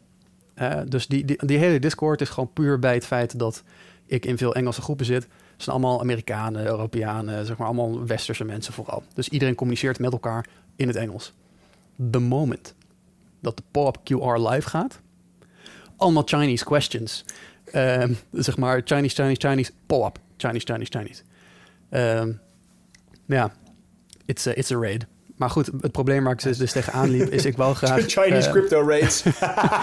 Nee, nee, op, op, oprecht is dus de, de, de, de founder van POAP, eh, Patricio, die heeft vaker dat hij naar een conferentie gaat en dat hij zegt van, hey, if you find me, dan krijg je een, een POAP. En er is dus gewoon een groep Chinezen die hij vaker is tegengekomen op de meest random conferenties, die gewoon naar hem toe komen. Hello, hello, hello, POAP. En hij geeft dan die POAP van, goed, ja, what are you gonna do? Say no. Um, and then they leave. en, en, en bij de volgende conferentie, dan zijn ze er weer. Ehm, en I can only assume dat er ergens een of andere rijke crypto-Chinees is die zegt: Hé hey jongens, ga eens even al die pop-ups voor mij regelen. Hier is mijn creditcard, vlieg er maar heen. Ehm, maar dat is eigenlijk heel slecht, want dan, dan valt het hele concept van die pop-ups weg. Want je wil alleen dat mensen die zeg maar er echt meededen, dat die die token krijgen. Ja, want anders is het alsof jij naar Lowlands gaat of naar Pinkpop en dan vervolgens het bandje aan mij verkoopt zodat ik kan flexen bij mijn vrienden. Maar niet alleen dat, alsof ik iemand betaal om eventjes naar die check-in desk te lopen, dat bandje op te halen en dan terug te vliegen. Zonder naar de conferentie te zijn gegaan of, of whatever. Gewoon puur omdat dat bandje misschien ooit wat waard wordt. Ja. Uh, maar goed, je hebt dus de Collab Land Discord bot. Uh, en die kan je hele coole dingen laten doen. Bijvoorbeeld als jij nu onze Discord van de Rocketeers binnenkomt, dan zegt die collab van... hey, als je je inlogt met je crypto wallet, dan krijg je special roles. En dan kijkt dus die bot, die kijkt naar jouw crypto wallet... en zegt, als jij een Rocketeer hebt, krijg je een extra rol. Als jij een, een, Wanderer NFT hebt, krijg je een extra rol. En dan kan ik dus als Discord-owner zeggen... ehm, als ik die screenshare doe, only show it to zeg maar, mensen die verified een van die tokens hebben. Ja. En daar Ja. stop je dus veel van die spammers mee. En dat is mijn excitement. Ja. Lange rant, Misschien, maar eh, heel, heel blij mee. Met het oog op de tijd kunnen we van de volgende onderwerpen even een paar, eh, allemaal eentje eruit pakken of zo. Mikael, jij wil ook nog wat zeggen? Jij was net... eh, Mm, nee, niet, ja, het, het haakt hier nog een beetje op in. Wat, wat mensen zegt is wel grappig. Eh, het gebeurt niet, niet alleen met, met, met QR's voor NFT's, maar op het moment dat een crypto-project op Telegram of op een ander kanaal bijvoorbeeld een EMA doet. Een EMA is Ask Me Anything. Dus dat is vaak een sessie met een, een co-founder of een persoon van het bedrijf waar, waar mensen dus vragen kunnen stellen en waar dan op de vraag wordt ingegaan. Op het moment dat de EMA live gaat, komen er minimaal 1000, 2000 mensen, mensen, hè, mensen, komen dan de telegram in. Hello, sir, nice project, nice project, good project, nice project. en dan worden er allemaal vragen gespamd, omdat dan ergens staat ehm, dat er een paar mensen of een paar vragen worden uitgekozen en die krijgen dan bijvoorbeeld een airdrop. 50 dollar aan tokens of 100 dollar aan tokens. Maar dat zijn dus echt, nou ja, of het is allemaal geprogrammeerd, of het zijn echt ook een paar mensjes of wat dan ook. Maar dat is dus echt een ding. En Mentor die merkt het met Chinezen bij, bij NFT's. En in Telegram groepen zie ik het ook. Zoveel mensen komen dan in één keer binnen. En dan zit je Ja. in een project bij een Telegram groep met 50.000 members. En dan denk je, wauw, dit project is echt serieus. Ehm, en het zijn dan bijvoorbeeld 2.000, 3.000 serieuze mensen. En dan zijn het nog eens 8.000 niet serieuze mensen en 40.000 bots. Dus ja. Ja, maar de Telegram heeft dit, eh, overigens ook een, een integratie met Collabland. Dus daar zou je, die zou je kunnen integreren. En dan zou je dus gewoon iedereen eruit kunnen kicken die bijvoorbeeld minder dan één ETH heeft op zijn wallet of zo. Of Ja. waar je dan ook op wil discrimineren. En ze doen niet alleen maar mainnet. Ze doen mainnet, XDAI. Dus je kan heel veel... Het is echt super cool. ja. Ja, nice. Dat is interessant inderdaad. Ja, we hadden dat probleem vroeger ook al op RuneScape. Weet je ook, eh, als, als het raar geld online te verdienen valt, gaan mensen altijd bots schrijven en, en massaal fludden en zo. Yep, Dat is toch wel de vloek van, eh, de, vloek van de digital era. yep, yep, yep, yep. Cool, alright. Waardevolle resources voor de mensen die nog steeds denken van waar is de structuur? We proberen het een beetje langs te lopen, maar ook weer niet te rigide. En eh, ik, ik, ik skip trouwens veel te ver vooruit. De business insights. Ja, want eh, we hebben hier drie Er zit nu iemand op de fiets die denkt, ja, resources, kom maar. resources. Welke boek moet ik lezen? Komt later. Komt later, dat is de, dat is de cliff, eh, hoe noemen we dat? De foreshadowing. Maar we zitten hier natuurlijk met drie eh, ondernemende zielen in, in deze podcast. Dus we proberen elke maand ook even een klein beetje inzicht te geven in wat wij meemaken in ons ondernemend leven. En nou ja, Miek, wat, wat heb jij iets ondernomen? Mooie tip, insight? Ja, ja zeker. Ehm, tenminste, tip, insight of die mooi is, weet ik niet. Maar wel ondernomen in ieder geval. Dus ehm, Stijn en ik, Stijn is mijn, mijn partner... die zijn bezig om een stablecoin fonds op te zetten... voor in Nederland, binnen ook Nederlands, Nederlandse juridische kaders. En daar moet best wel wat documentatie voor op orde gesteld worden. En Stijn en ik vinden het allebei niet per se superleuk... om met juridische documenten in de weer te zijn... Ehm, het, duurt dan ook iets langer dan dat het had, had, had kunnen duren, laat maar zeggen. Ehm, omdat er gewoon heel veel andere dingen zijn die veel interessanter zijn.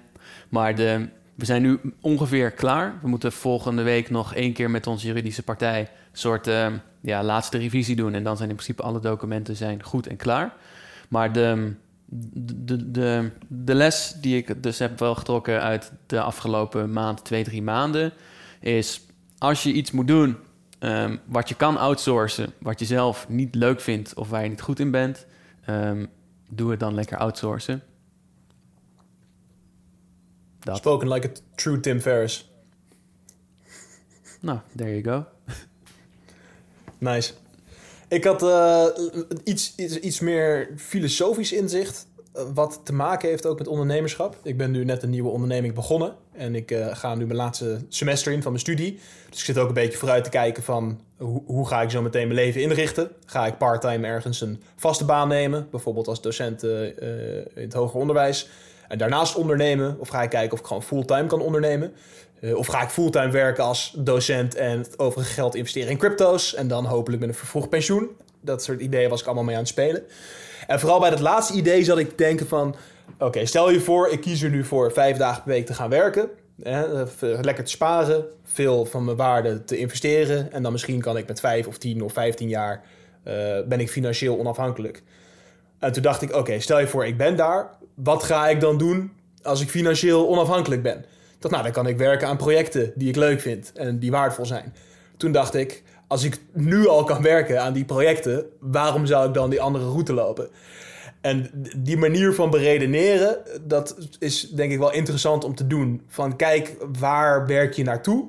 En als je bij dat eindpunt bent, is er een andere manier om bij datzelfde eindpunt te komen? Of als je bij het eindpunt bent, wat, wat dat jou toe in staat stelt. Bijvoorbeeld, ik wil een auto hebben, want dan kan ik naar ergens heen reizen. Oké, maar kan je ook al op een andere manier daarheen reizen? Of wil je daar überhaupt wel zijn? En dat was voor mij even zo'n reminder van, oh ja, wat, wat wil ik nu echt graag doen? En eh, natuurlijk, je moet je brood ermee kunnen verdienen. Maar als dat een optie is, ga dat dan gewoon lekker doen. Want anders dan ga ik helemaal iets anders doen, zodat ik in de toekomst dat misschien een keer bereik. Ja, en dat is, eh, ja, waarom zou je dat doen? Weet je dat, eh, dat fisherman verhaaltje? Welke fisherman verhaal?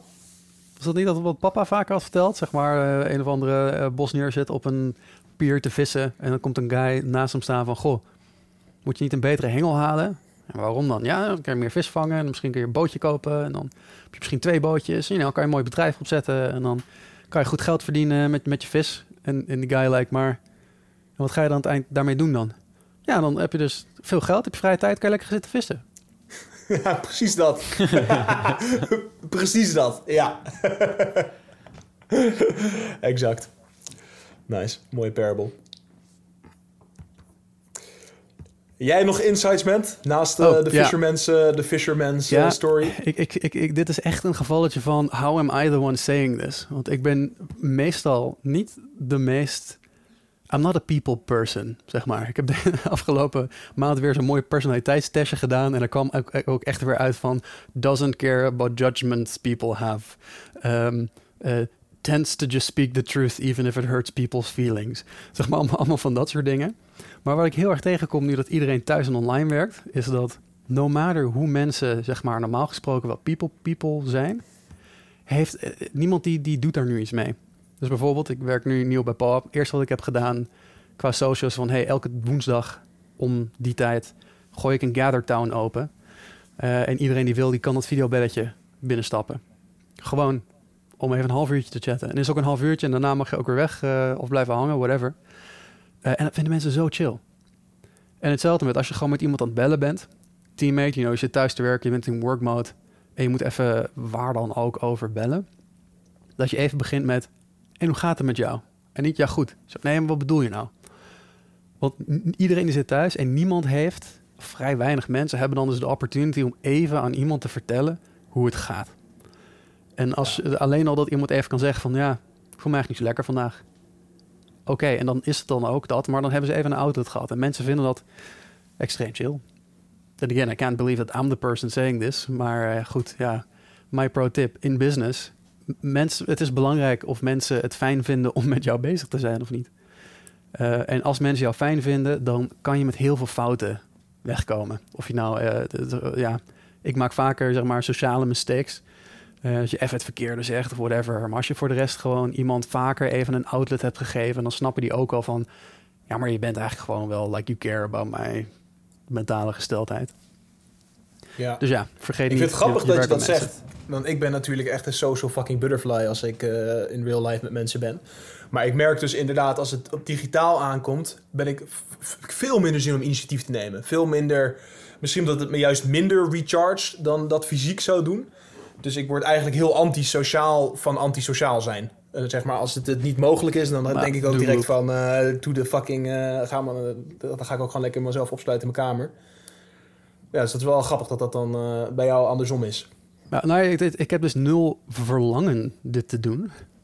Maar ik weet dat als niemand het, zeg maar, als ik het niet doe, gaat niemand het doen. Ja. So then may as well. Ja. Ik heb trouwens hetzelfde als jou, Fran. Ik heb hetzelfde als jij. Het is ook, ehm, ik haal erg weinig voldoening uit digitale meetings nog met mensen. In het begin dacht je nog, wel, oké, is wel, leuk, maar dan schreef oh, is even gezellig. En denk ik, ja, nou, liever niet. Ik ga wel liever dan gewoon wat anders doen, even eten koken of zo. Dus, dus, maar life pro tip. Wat ik dus, ik, ik, ik hou helemaal niet van mensen bellen om e- even te babbelen, zeg maar. Ehm ja, hier beginnen allebei te lachen. hier. Dit is echt... Nee, maar ik, ik heb er echt helemaal niks. Zo, fysiek, oké, leuk. Maar eh, zeg maar even bellen ook. Nee, zeg maar, there's a reason dat mijn telefoon altijd op airplane mode staat. Zeg maar, I, just, I don't want you to call me unless I know that you're calling me. Maar wat dan ik heel chill vind, zeg maar die woensdag tussen die 2 en 2.30. En dan kan iedereen die wil, kan gewoon lekker komen. Dan heb je gewoon een lekker afgebakend dingetje. En dan heb je ook dat je de hele tijd belletjes zit te coördineren of dingen. Maar gewoon een predefined window. En dat is, Ja. vind ik ook, als je geen zin hebt om de hele tijd belletjes en zo te doen. Dan heb je in ieder geval je deur opengezet. True, true, true, ja. Wat daar nog wel bij komt, waarschijnlijk waarom ik het persoonlijk lastig vind om dus leuk sociaal contact te hebben online, is dat de, de tech is er gewoon nog net niet, laat maar zeggen. Als je een, een Teams meeting of een Meet meeting of welke dan ook, het maakt echt niks uit. Behalve Discord, Discord is iets beter, maar alle video behalve Discord is gewoon kut wat dat betreft. Dan is bij de ene de microfoon weer niet goed. Bij de ander staat de treble zo hoog dat het pijn aan je oren doet. Als er drie mensen Mm. door elkaar heen, heen praten, worden er twee gedimd, dan hoor je niks. Dus gewoon de, het organisch met elkaar door elkaar heen praten eigenlijk. Want tijdens een meeting is nou ja, zelden één iemand aan het woord. Als het gewoon een beetje energiek is, laat maar zeggen. Dat iemand, iemand praat en ergens is nog een klein mini-gesprek. En er gebeurt altijd van alles in een kamer. Maar digitaal niet. Je moet echt stil zijn. Iemand moet praten, moet uitpraten. Dan moet de volgende. En tegen de tijd dat je bij de derde bent, is het punt eigenlijk alweer gewoon gone, laat maar zeggen. Dus het is de, gewoon organisch communiceren zoals ik gewend was dat altijd te doen met groepen mensen. Dat is lastig online. Het kan wel, maar dan moet iedereen, bijvoorbeeld gamers, die doen dat wel. Die zitten met z'n twaalf in één Discord. Iedereen schreeuwt door elkaar heen en het gaat nog goed ook. Omdat Discord dus die multiple audio tracks wel door elkaar heen laat lopen. En dan niet gaat proberen mensen te onderdrukken om het geluid beter te maken. Ehm, maar then again, iedereen zit dan op een oude laptop en gebruikt dat speakertje zo. Dat minuscuul ergens klein achter het beeldscherm van dat laptopje van acht jaar geleden zit. en, ja, naast de ja, ventilator. Ja, ja, ja. Het it doesn't contribute in ieder geval. We gaan het volgende maand meemaken als we deze podcast fysiek opnemen. Kijken of er een flink verschil zit tussen onze digitale journey en de, en de fysieke. True, maar wij hebben dus nu wel gewoon solid gear in ieder geval aangeschaft of, of in gebruik om, om dus te zorgen dat we dat wel doen. Maar in een gewone setting, als je met Jan en Alleman, laat maar zeggen, aan het werk bent, dan is dat vaak niet zo. Dat, dat is meer, iedereen heeft dan zijn eigen oortjes of oude oortjes of een oude laptop. Of, en, en dan, Potato cam. Potato cam. Ik weet niet wat het is, maar ik geloof je. Dat was vroeger altijd, als je dan filmpjes keek, meme van 10 jaar geleden of zo. En als iemand dan zo'n ding van 144 pixels of minder had, dan was het altijd van: Did you record this with a potato? Ah, yes. Yes, yes, yes. yes. Ja. Ja. het is een mooie segue ook wel, Miek, want eh, je hebt het over de tech. Maar vertel, wat is eh, wat tech waar je wel eh, van onder de indruk bent dan, of tech, voor de mensen die het liever zo hebben. Tell Ja. us about your jewels. Ja, ehm, ik heb, ehm, wat is het nu, twee, drie jaar geleden of zo? Misschien iets, ja, ik denk drie jaar geleden heb ik een ooroperatie gehad. Het was een eh, chronische infectie in mijn middenoor. Die moest helemaal weg. Dus uiteindelijk, nou ja, heb ik twee van de drie gehoorsbeentjes heb ik niet meer. En mijn gehoorsorgaan zat, zat een haarscheurtje in. Dus het was best wel een dingetje. En zonder gehoortoestel hoor ik, mm, nou ja, iets van 30% hoor ik nog maar met mijn rechteroor. Is niet heel veel, kan ik je vertellen. Dus ik heb ook een gehoortoestel, heel kleintje, gaat in je oor. En toen ik voor het eerst ging, ging rondkijken naar gehoortoestellen, er was op zich best wel een breed, breed scala van, van cheap en werkt niet zo goed tot premium werkt heel goed. En ehm, alles wat nog vergoed wordt door de Nederlandse zorgverzekering, dat zit een beetje in het, in het bodemsegment, laat maar zeggen. Die vergoeden niet, niet, niet de echte leuke toestellen. Ehm, maar ik had ook wel een echt goed toestel, laat maar zeggen. En dat was echt ook wel daadwerkelijk verschil. Maar als ik dan bijvoorbeeld gewoon een, een, een, een normale headphones of een, een, een AirPod van Apple of zo gebruikte, was dat eigenlijk gewoon nog wel beter, net zo goed al dan niet beter dan een gehoorstoestel. En toen dacht ik, waarom loopt dat als medical device zo ver achter dat daar niet een stukje eh, AI processing in zit of, of, of whatever? Het zijn gewoon echt hele domme apparaten en ze luisteren gewoon wat erin komt en ze versterken het gewoon. Er wordt een klein profiel gemaakt dat bijvoorbeeld de, nou ja, waar het stembereik zit iets wordt vergroot. Dus er wordt wel iets gedaan. Maar als je om je heen kijkt wat we al kunnen met audio, lopen gehoortoestellen of liepen gehoortoestellen echt enorm achter. Um, vond ik een beetje stom. En toevallig twee, of een, ja, twee, twee, drie weken terug zoiets. Toen ging ik kijken en toen zag ik dat nu ook de eerste gehoortoestellen... dus met wel een, een, een chip erin en wat AI en audio processing op de markt zijn. Dus ik vermoed, ik heb ze niet geprobeerd... maar ik vermoed dat dat best wel, best wel een verschil maakt, best wel een verschil kan maken. En dat je niet een soort domme microfoon in je oor hebt... maar dat er daadwerkelijk gewoon eigenlijk wordt verschaft wat, wat je nodig hebt in, in een gehoortoestel. Ja, want eigenlijk zou je met noise cancelling en een beetje AI gewoon alles moeten kunnen dempen behalve stem of zo. Precies, precies, ja, ja, ja, precies. Dat je conference mode bijvoorbeeld aan kan zetten en dat gewoon de stemmen eruit worden gefilterd. Dat, dat kan in principe audiotechnisch makkelijk, maar die gehoortoestellen die liepen dus echt enorm achter. Denk je dat er een, een dag komt, zeg maar, dat de, de nieuwe Apple AirPods 12 Max, um, zeg maar, de, dat, dat die uh, eigenlijk zo goed zijn dat mensen zonder gehoorapparaat ze gewoon de edit in hebben? Zo van als je over straat loopt in de stad, dat je gewoon zegt van alles behalve stemmen, doe maar. Het gebeurt bij. Ik weet dat nou, Fran, Fran die heeft uh, ook een headphones op, Sony WHM-X3 3000 volgens mij. En daar kan je dus. Um! Bam! ik heb hem namelijk ook. Ik heb hem namelijk ook. En daar zit active noise cancellation op en kan je met één klik op de knop, als je bijvoorbeeld buiten bent, kan je zorgen dat die verkeer er niet meer uitfiltert, zodat je auto's wel hoort aankomen. Of dat die stemmen wel er doorheen laat komen. Dus, dus hij kan al best, best wel wat. Um, maar ik heb best wel veel mensen gewoon die op straat lopen, die inderdaad gewoon hun, hun AirPods niet uitdoen. En maakt niet uit, zelfs als ze bij de kapper gaan zitten, dan laten ze gewoon inzitten, laat maar zeggen. Of ze muziek spelen of niet, I don't know. Ik hoor het niet. Maar je hebt dus best wel veel mensen die ze gewoon een soort van semi-permanent inhouden. Totdat ze ergens echt gaan zitten, conversation, oké, oké. Ehm, maar ik denk het wel, eigenlijk. Ja, ik denk het wel. Ja, look forward to the day. Dat het zeg maar echt... Ook, ook dat, je, dat je kleintjes hebt die dat, uh, die dat chill doen. Dus ik heb ook bijna vrijwel altijd gewoon oordopjes in. Maar ik heb nog zeg maar van die domme, domme pass-through, zeg maar van die Bluetooth buds. Die hebben gewoon zeg maar of aan of pass-through. Ja. Maar als je op de fiets zit, dan hoor je de wind. Uh, en uh, ja. je kan niet even zeggen van doe maar alleen stem of doe maar alleen muziek. Nee, nee. Heb jij ook dan dat je merkt... Ik heb ook best wel veel dat ik met koptelefoon over straat ga. Gewoon ergens naartoe, naar werk in de metro. Ik heb eigenlijk bijna altijd koptelefoon op als ik ergens naartoe ga. Het zijn muziek, het zijn podcast. Met active noise cancellation. Dus je hoort echt bizar weinig van de omgeving. Dat je, als je dat echt consistent doet... dat je dan op een gegeven moment soms ook... als je dan bijvoorbeeld in Apeldoorn bij Ma loopt... zonder koptelefoon dat je dan denkt, wow, als je met koptelefoon loopt, ben je echt een soort van alienated eigenlijk naar de rest van de wereld. En je hebt dan ook nul behoefte en een soort van excuus om ook met mensen te interacten. Dus je loopt dan gewoon, je gaat van A naar B, de reis duurt 40 minuten. Je ziet heel veel mensen, maar je zegt tegen niemand hoi of je doet niks of je maakt weinig contact en je bent dan echt een soort van in je tunnelvisie. En dan ga je eigenlijk van A naar B en dat hele stuk daartussen, laat maar zeggen, dat maak je eigenlijk gewoon niet mee daar krijg je gewoon heel weinig van mee. Ja, ik denk dat een side effect is van binnen de stad heb je gewoon te veel stimuli om mee te interacten. Zeg maar, als, stel je zou de metro ingaan en je zit of een, een auto ingaan, zeg maar jou en iemand anders. Ja, oké, dan zeg je nog wel hoi. En ja, als ze niet willen praten, dan zeggen ze nog oké, hoi, whatever. Maar goed, als jij die metro instapt, dan ga je natuurlijk niet hi, hi, hi, hi, ga met jou vandaag, hi.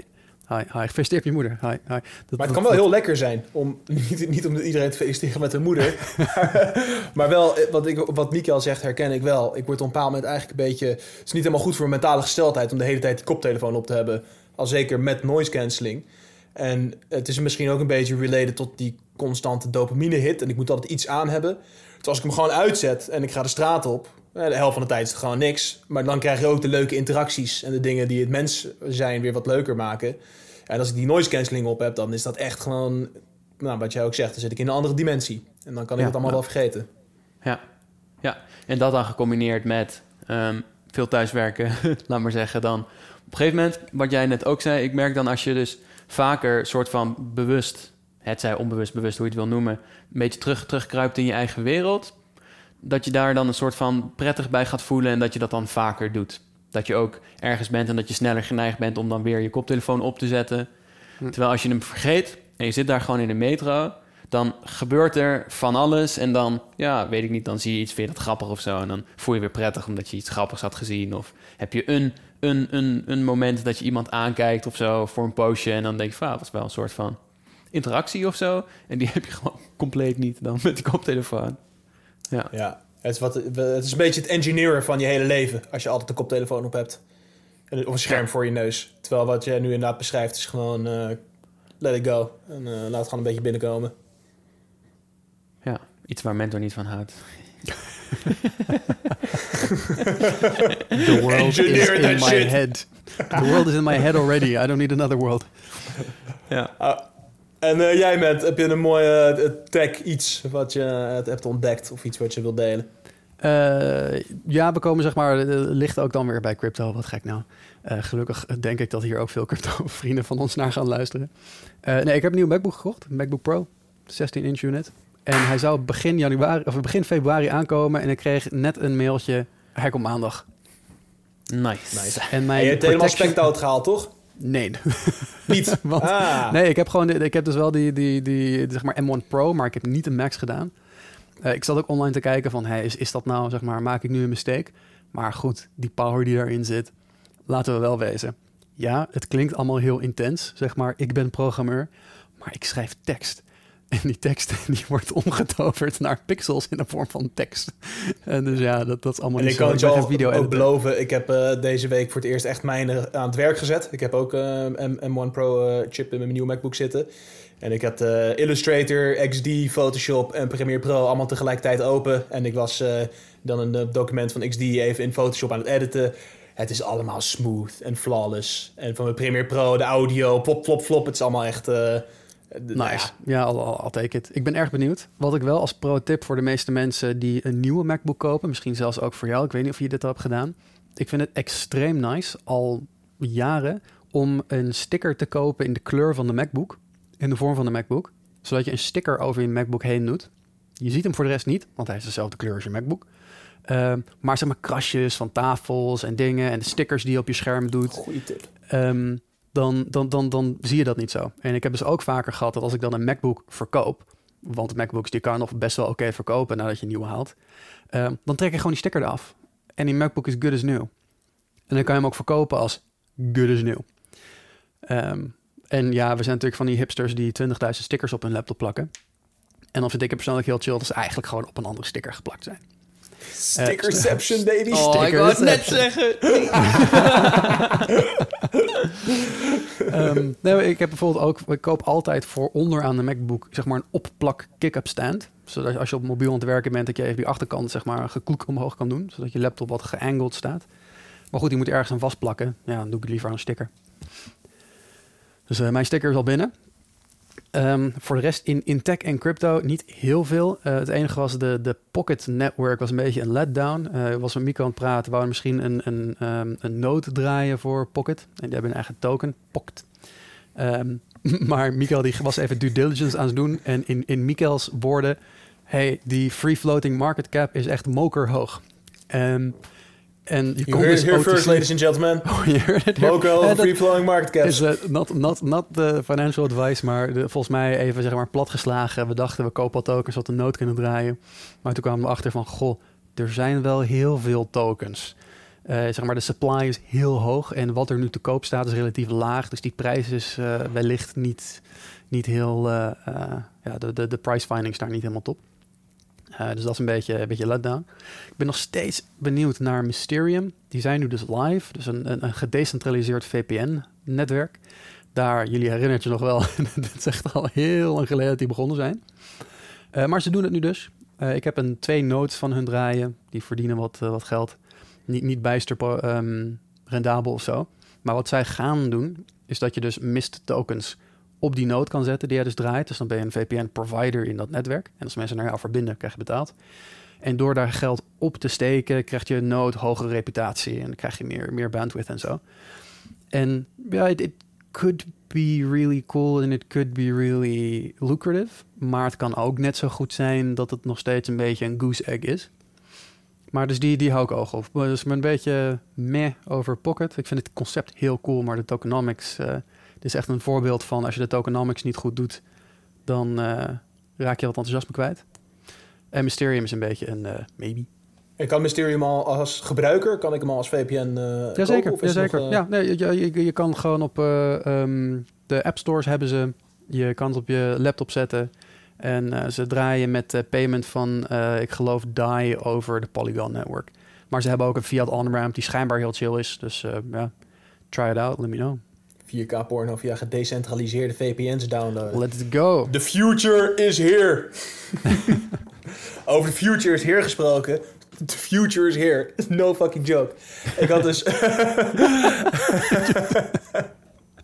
ik had de, de, de trailer unveil van Unreal Engine 5 eh, gekeken.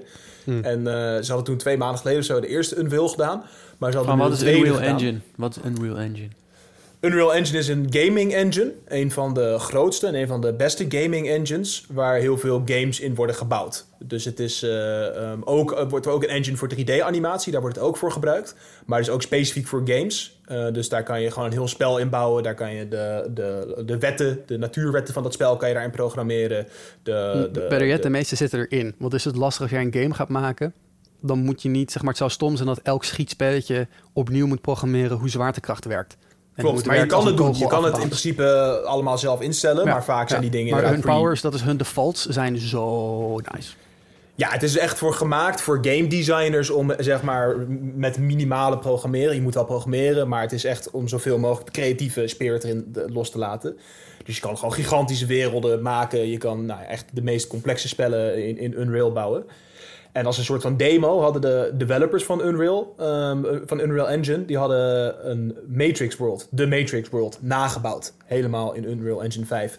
Vet. En ik, ik heb gezien hoe realistisch het is. Het is echt... Ik denk dat er nog één gender vanaf zijn dat je het echt niet meer kan onderscheiden van, van, van gewoon fotorealistisch. Maar het is zo realistisch. En ook bijvoorbeeld wat ze dan laten zien is eh, als je een, een, een- een car crash of iets dergelijks in dat spel hebt. Dan zijn die crashes zijn allemaal uniek. Alles, eh, cutscenes en zo, het wordt allemaal uniek met de input gemaakt. Dus het zijn niet pre-rendered scènes. Maar het is, die wereld is dus ook echt een wereld op zichzelf. En ja, de gewoon, ik, ik, ik kan iedereen aanraden om gewoon even te googlen Unreal Engine 5. En die graphics zijn, ja, het is bizar. Het is echt bizar. Dus eh, Ja. ja. ik denk eh, als dat met VR samengaat en we hebben dat soort, we zijn on the edge, zeg maar. We zitten echt, eh, we zitten on the edge. Ik zet er wel eens kanttekeningen bij voor de mensen die denken... oh no, everything's, you know... The, the world is dying because we can't see reality anymore. Dit is wel, om dit te doen... heb je dus echt hele goede designers nodig... en een superpowered computer die dit kan renderen. Dus het is niet alsof we opeens, zeg maar, volgend jaar... eh, op elke laptop eh, Counter-Strike, zeg maar, CSGO kunnen spelen... en het ziet er echt uit. Het blijft super dope. Maar was de het? rendering, rendering server side doet, toch? Amazon of zo, Amazon Gaming, nee, wat was het nou? Ja, die doen het in Google, de, de Google Stadia en zo. Dus daar, daar, daar, there's, there's ways. Maar het is altijd langzamer dan je denkt. Ja. Ja. Then again, soms opeens ook weer niet, hè. Dus, ja. Ja. Ja, nou, maar bijvoorbeeld de, game, eh, de nieuwe consoles, eh game consoles. Ik ben zelf geen, eh, niet op een console gamer. eh, maar PlayStation 5 en Xbox. Nou ja, die nieuwe Xbox ook. Die runnen zometeen Unreal Engine 5 echt gewoon in real time. Dus dan heb je gewoon een game console, die kunnen het gewoon in real time runnen. Nice. En daarom is het ook zo baanbrekend. Ze hebben namelijk nieuwe technologieën erin toegepast. Twee in het specifiek. Waardoor je met relatief weinig computerkracht... dus echt gigantisch detail en eh, realistischheid eh, kan krijgen. Dit is echt mindboggling. En dat brengt ons bij... Waardevolle resources voor Johnny op de fiets. Die al deze tijd heeft gewacht. Van wat de fuck zijn die waardevolle resources nou? En eh, nou ja, ik pak hem wel gewoon direct even door. En ik heb afgelopen maand, dus voor mijn monk mode, ben ik elke ochtend een uur gaan lezen. En ik ben The Black Swan aan het lezen van Nassim Taleb. Eh, Nicolas Nassim Taleb. En het is een boek dat gaat over ehm, randomness. En eigenlijk onze inability om met randomness te dealen. Dus wij weten heel goed wat we weten, of tenminste, we weten aardig goed wat we weten. Maar wij zijn heel slecht in begrijpen wat we niet weten. Of in ieder geval een, een, een, goede eh, grip hebben op hoeveel eigenlijk we niet weten. Dus in het begin haalt hij bijvoorbeeld een voorbeeld aan van, de, eh, van een grote bibliotheek met uh, 10.000 boeken. En stel je voor, jij hebt 100 boeken gelezen of 1000 boeken gelezen. Dan weet jij heel veel, want je hebt heel veel boeken gelezen. Maar die 9000 boeken die je niet hebt gelezen, je weet niet wat daar niet in staat. Maar wij overschatten heel erg onze eigen kennis en onderschatten wat we niet weten. Waardoor wij heel kwetsbaar, heel vulnerable zijn voor wat hij black swans noemt. Dus dat zijn uh, events, dingen die uh, niet vaak gebeuren, maar als ze gebeuren, gewoon de complete game changen.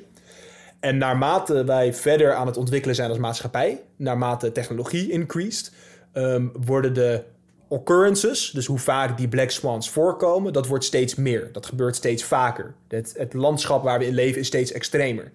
dus waar misschien vroeger in een honderdjarige periode één keer een black swan was, een uh, civil war of iets in die richting, is het nu eigenlijk aan de lopende band. kijk alleen in ons leven, Ethereum, uh, toen, toen die live gingen, uh, hebben we ze voor 30 cent per stuk ingekocht. Die zijn nu 3000 euro waard.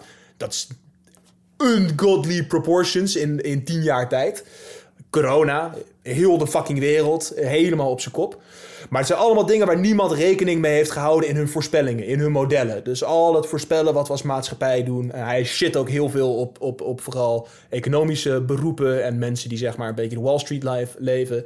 Altijd met het idee van, we weten gewoon totaal niet wat we moeten verwachten. En als je daarop weet in te spelen, daar valt veel gain te halen. Dus als je daar een soort van robuust systeem om kan maken van, uh, nou ja, in plaats van wat hij ook zegt, elke dag een klein beetje winst maken met het risico dat je in één keer al je geld verliest. Dat je bijvoorbeeld zegt elke dag een klein beetje verlies maken met het risico of met de kans dat je in één keer heel veel verdient. Uh, ik vind het een super interessant boek. Ik ben echt fucking veel aantekeningen aan het maken. Dat doe ik meestal niet bij boeken, maar dit is echt ene mind epiphany na de andere. Dus uh, ja, Black Swan, echt een dikke aanrader. When token, sir? Yet, now. Token is already live. May not soon. May net soon. Black Swan soon. en uh, wat uh, resources. Vertel, wat hebben jullie voor moois? Uh... Smegel? Ja, um, as mentioned in het begin van deze podcast... Um, heb ik dus FMD Dieet nu net afgerond. En daar staat ook een boek bij. The Longevity Diet van Walter Longo. Um, ik heb het boek met veel plezier gelezen. Soms dan begin je aan een boek, kom je een beetje moeilijk doorheen. Maar dit was eigenlijk zo'n boek. Begon met lezen en ja, leuk, leuk geschreven. En je vliegt eigenlijk zo doorheen. En zonder dat je het weet, pak je toch heel veel knowledge op over hoe je lichaam werkt en wat gezond eten is, et cetera, et cetera. Dus um, ja, leuk boek. Kan wel aanraden. Nice. nice. Heel chill. Nice. Ja, nou, over, over boeken. Ik heb één boek wat ik echt al vijf keer cadeau heb gegeven deze, deze kerst. Uh, vier, vijf keer. The Culture Map. Van uh, uit mijn hoofd Aaron Meyer. Something like that. Um, en is een, zij heeft een heel chill model voor uh, hoe je verschillende culturen op een bepaalde aantal axes kan zetten. Axes, dus een bepaalde zeg maar, score kan geven. Um, en dat helpt heel erg in het communiceren met mensen die niet uit jouw cultuur komen. Dus bijvoorbeeld is jouw cultuur heel erg een low context communicator. Dat zijn wij Nederlanders. Zo van, wil je koffie? Nee, dankjewel. Oké, cool. Um, of een high context ding. Wil je koffie? Nee, dankjewel. Mm, maar ik keek een beetje zo, moet meteen nog een keer vragen, want anders weet ik niet helemaal zeker of de koffie wil. Heel goed, moet nog twee keer vragen. En zeg maar, dat, dat zit er meer... Uh, wat je zegt is niet helemaal wat je bedoelt. En het, uh, dat, daar zijn gewoon heel veel culturen die dat zo doen. Vinden Nederlanders er niet zo heel goed in. Daarom vond ik dit boek ook heel fijn om gewoon even een paar van dat soort um, ja, variabelen te kunnen hebben. Zo van high context, low context. Maar ook um, als je feedback geeft op mensen, um, doe je daar heel direct of doe je daar heel vaag? Want het grappige is dus, uh, de enige die lager context communiceren dan mij, zijn Amerikanen. En toen dacht ik, wat? Wij zijn toch veel meer, zeg maar, straight dan die Amerikanen? Uh, maar dat komt dus omdat die Amerikanen low context doen in business. Maar feedback zijn ze veel higher context. En veel meer aan de positieve kant. Dus waar in Nederland is ze van, hey, wil je zaken doen? Ja. Uh, ging het goed? Nee, we moeten volgende keer beter X, Y, Z. Is het in Amerika? Wil je zaken doen? Ja. Uh, ging het goed? Ja, je deed dit goed, je deed dat goed. En dan komt er ergens tussendoor zo'n, uh. zeg maar, die happy burger. Uh, en dan van, ja, maar moeten we eigenlijk nog even misschien een beetje, als we willen, werken aan die e-mails. Maar dat komt vast wel goed. Eh, en een Nederlander hoort dan, oké, alles cool. Terwijl dus dat helemaal niet de bedoeling was. En op die manier zijn dan zes variabelen waar je verschillende culturen op kan zetten. Je hebt er erg van genoten. Nice. Ehm, Nice. Tweede dingetje. Ja, jullie kennen mij, ik hou van scherpe messen in de keuken. Eh, Eigen, En ja, je houdt ook van om je eigen vingers af te snijden en zo. Eh, het, knock on wood. Het is al een tijdje niet gebeurd dat ik mezelf heb gesneden. Eh, maar you know what they say, ja, dull knives are dangerous knives. De laatste keer heb ik jou gesneden. Soort Oh, van. dat is waar. dat hangt vanaf hoe je definieert. Je houdt het mes vast en ik probeerde iets uit je hand te pakken. Dus mijn hand bewoog. Dus eh, Precies, daarom soort, soort van. wat het was teamwork. Was teamwork. Ehm, maar er is een, een merk, eh, Lansky. L-A-N-S-K-Y. Dat is een Amerikaans merk.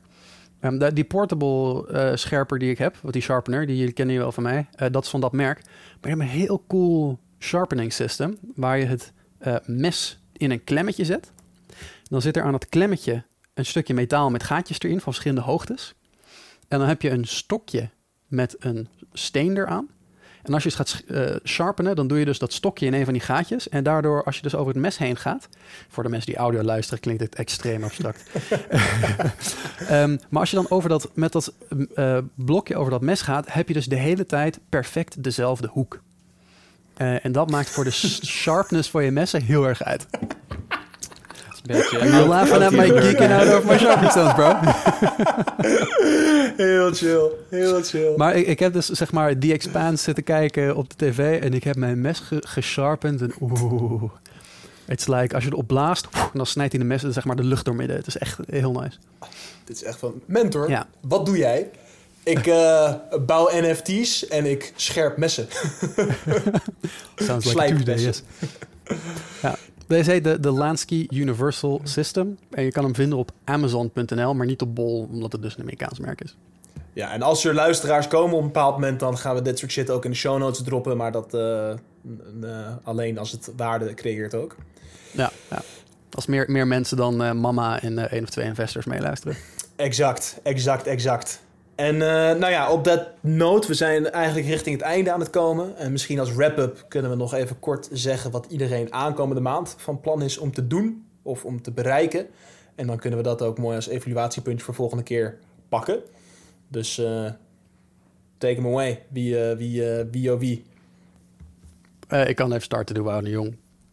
Ehm, ik ga snowboarden. Mijn grootste to-do van deze maand is daar gewoon even goed disconnecten.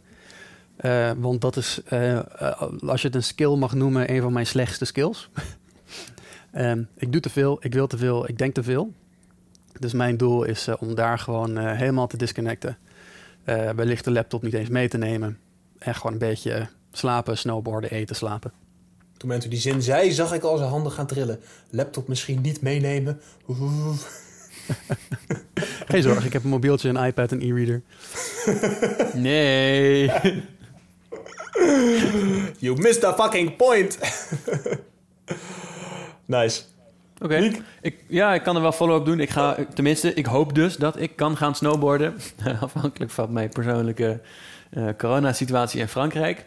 Maar ik wil, voordat ik ga snowboarden, mm, nu dat de gyms ook weer open zijn, één maand even weer fysiek goed in shape worden.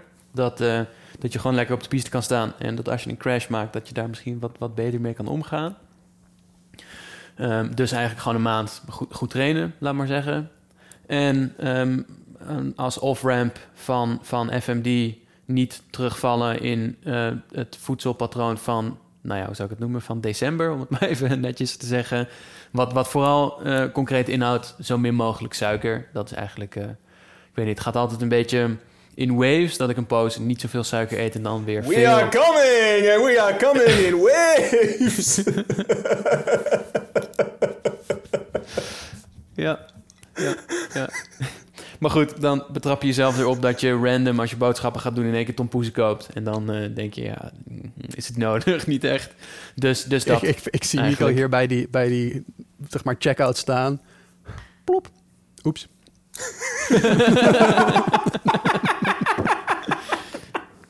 Ja. ja, ja. Maar goed, wij hebben bij ons Dirk geen zelfscan kassa met. Dus eh, ik heb dat momentje van realisatie gelukkig niet. Oh, heerlijk. Nice. Alright. Eh, mijn maand, ik, Mieke, we moeten dan even denk ik contact hebben, want ik wil ook gaan trainen als een motherfucker deze maand. Ik, eh, de gyms gaan weer open. Ik zat lekker in de schedule voordat ze dicht gingen. Dus eigenlijk wil ik die gewoon weer oppakken en even, nou ja, hard gaan gewoon. Misschien is het leuk als we een kleine, kleine challenge voor onszelf zetten of zo. Een beetje een, eh, nou ja, moeten we maar eventjes eh, even contact over hebben. Maar anyway, ik ga mijn monk mode afmaken en ik ga gewoon grinden like een motherfucker in de gym. En dat zijn eigenlijk mijn twee grootste dingen. En voor de rest, eh, go with the flow. Go with the riverside. Sounds good. Cool. Sounds good. Alright, iedereen die tot hier heeft geluisterd, dank. En eh, drop ons wat feedback als jullie feedback hebben. Het is voor ons de eerste keer. Ik denk dat we nog eh, veel improvement points hebben te boeken. Maar mocht je toch deze anderhalf uur helemaal hebben geluisterd, thank you, thank you, thank you. Closing remarks? Ehm, ja, ik eh, had hem al even in ons notion gezet. Als er dus questions zijn of dingen waar mensen onze meningen over willen of nieuwsgierig naar zijn, kan je mailen naar info@hybrids.fm. Ehm, ik zie Fran al glimlachen. Ah, dus je bedoelt vragen at hybrids.fm. en questions at hybrids.fm. Of was het Palokai, het hybrids.fm?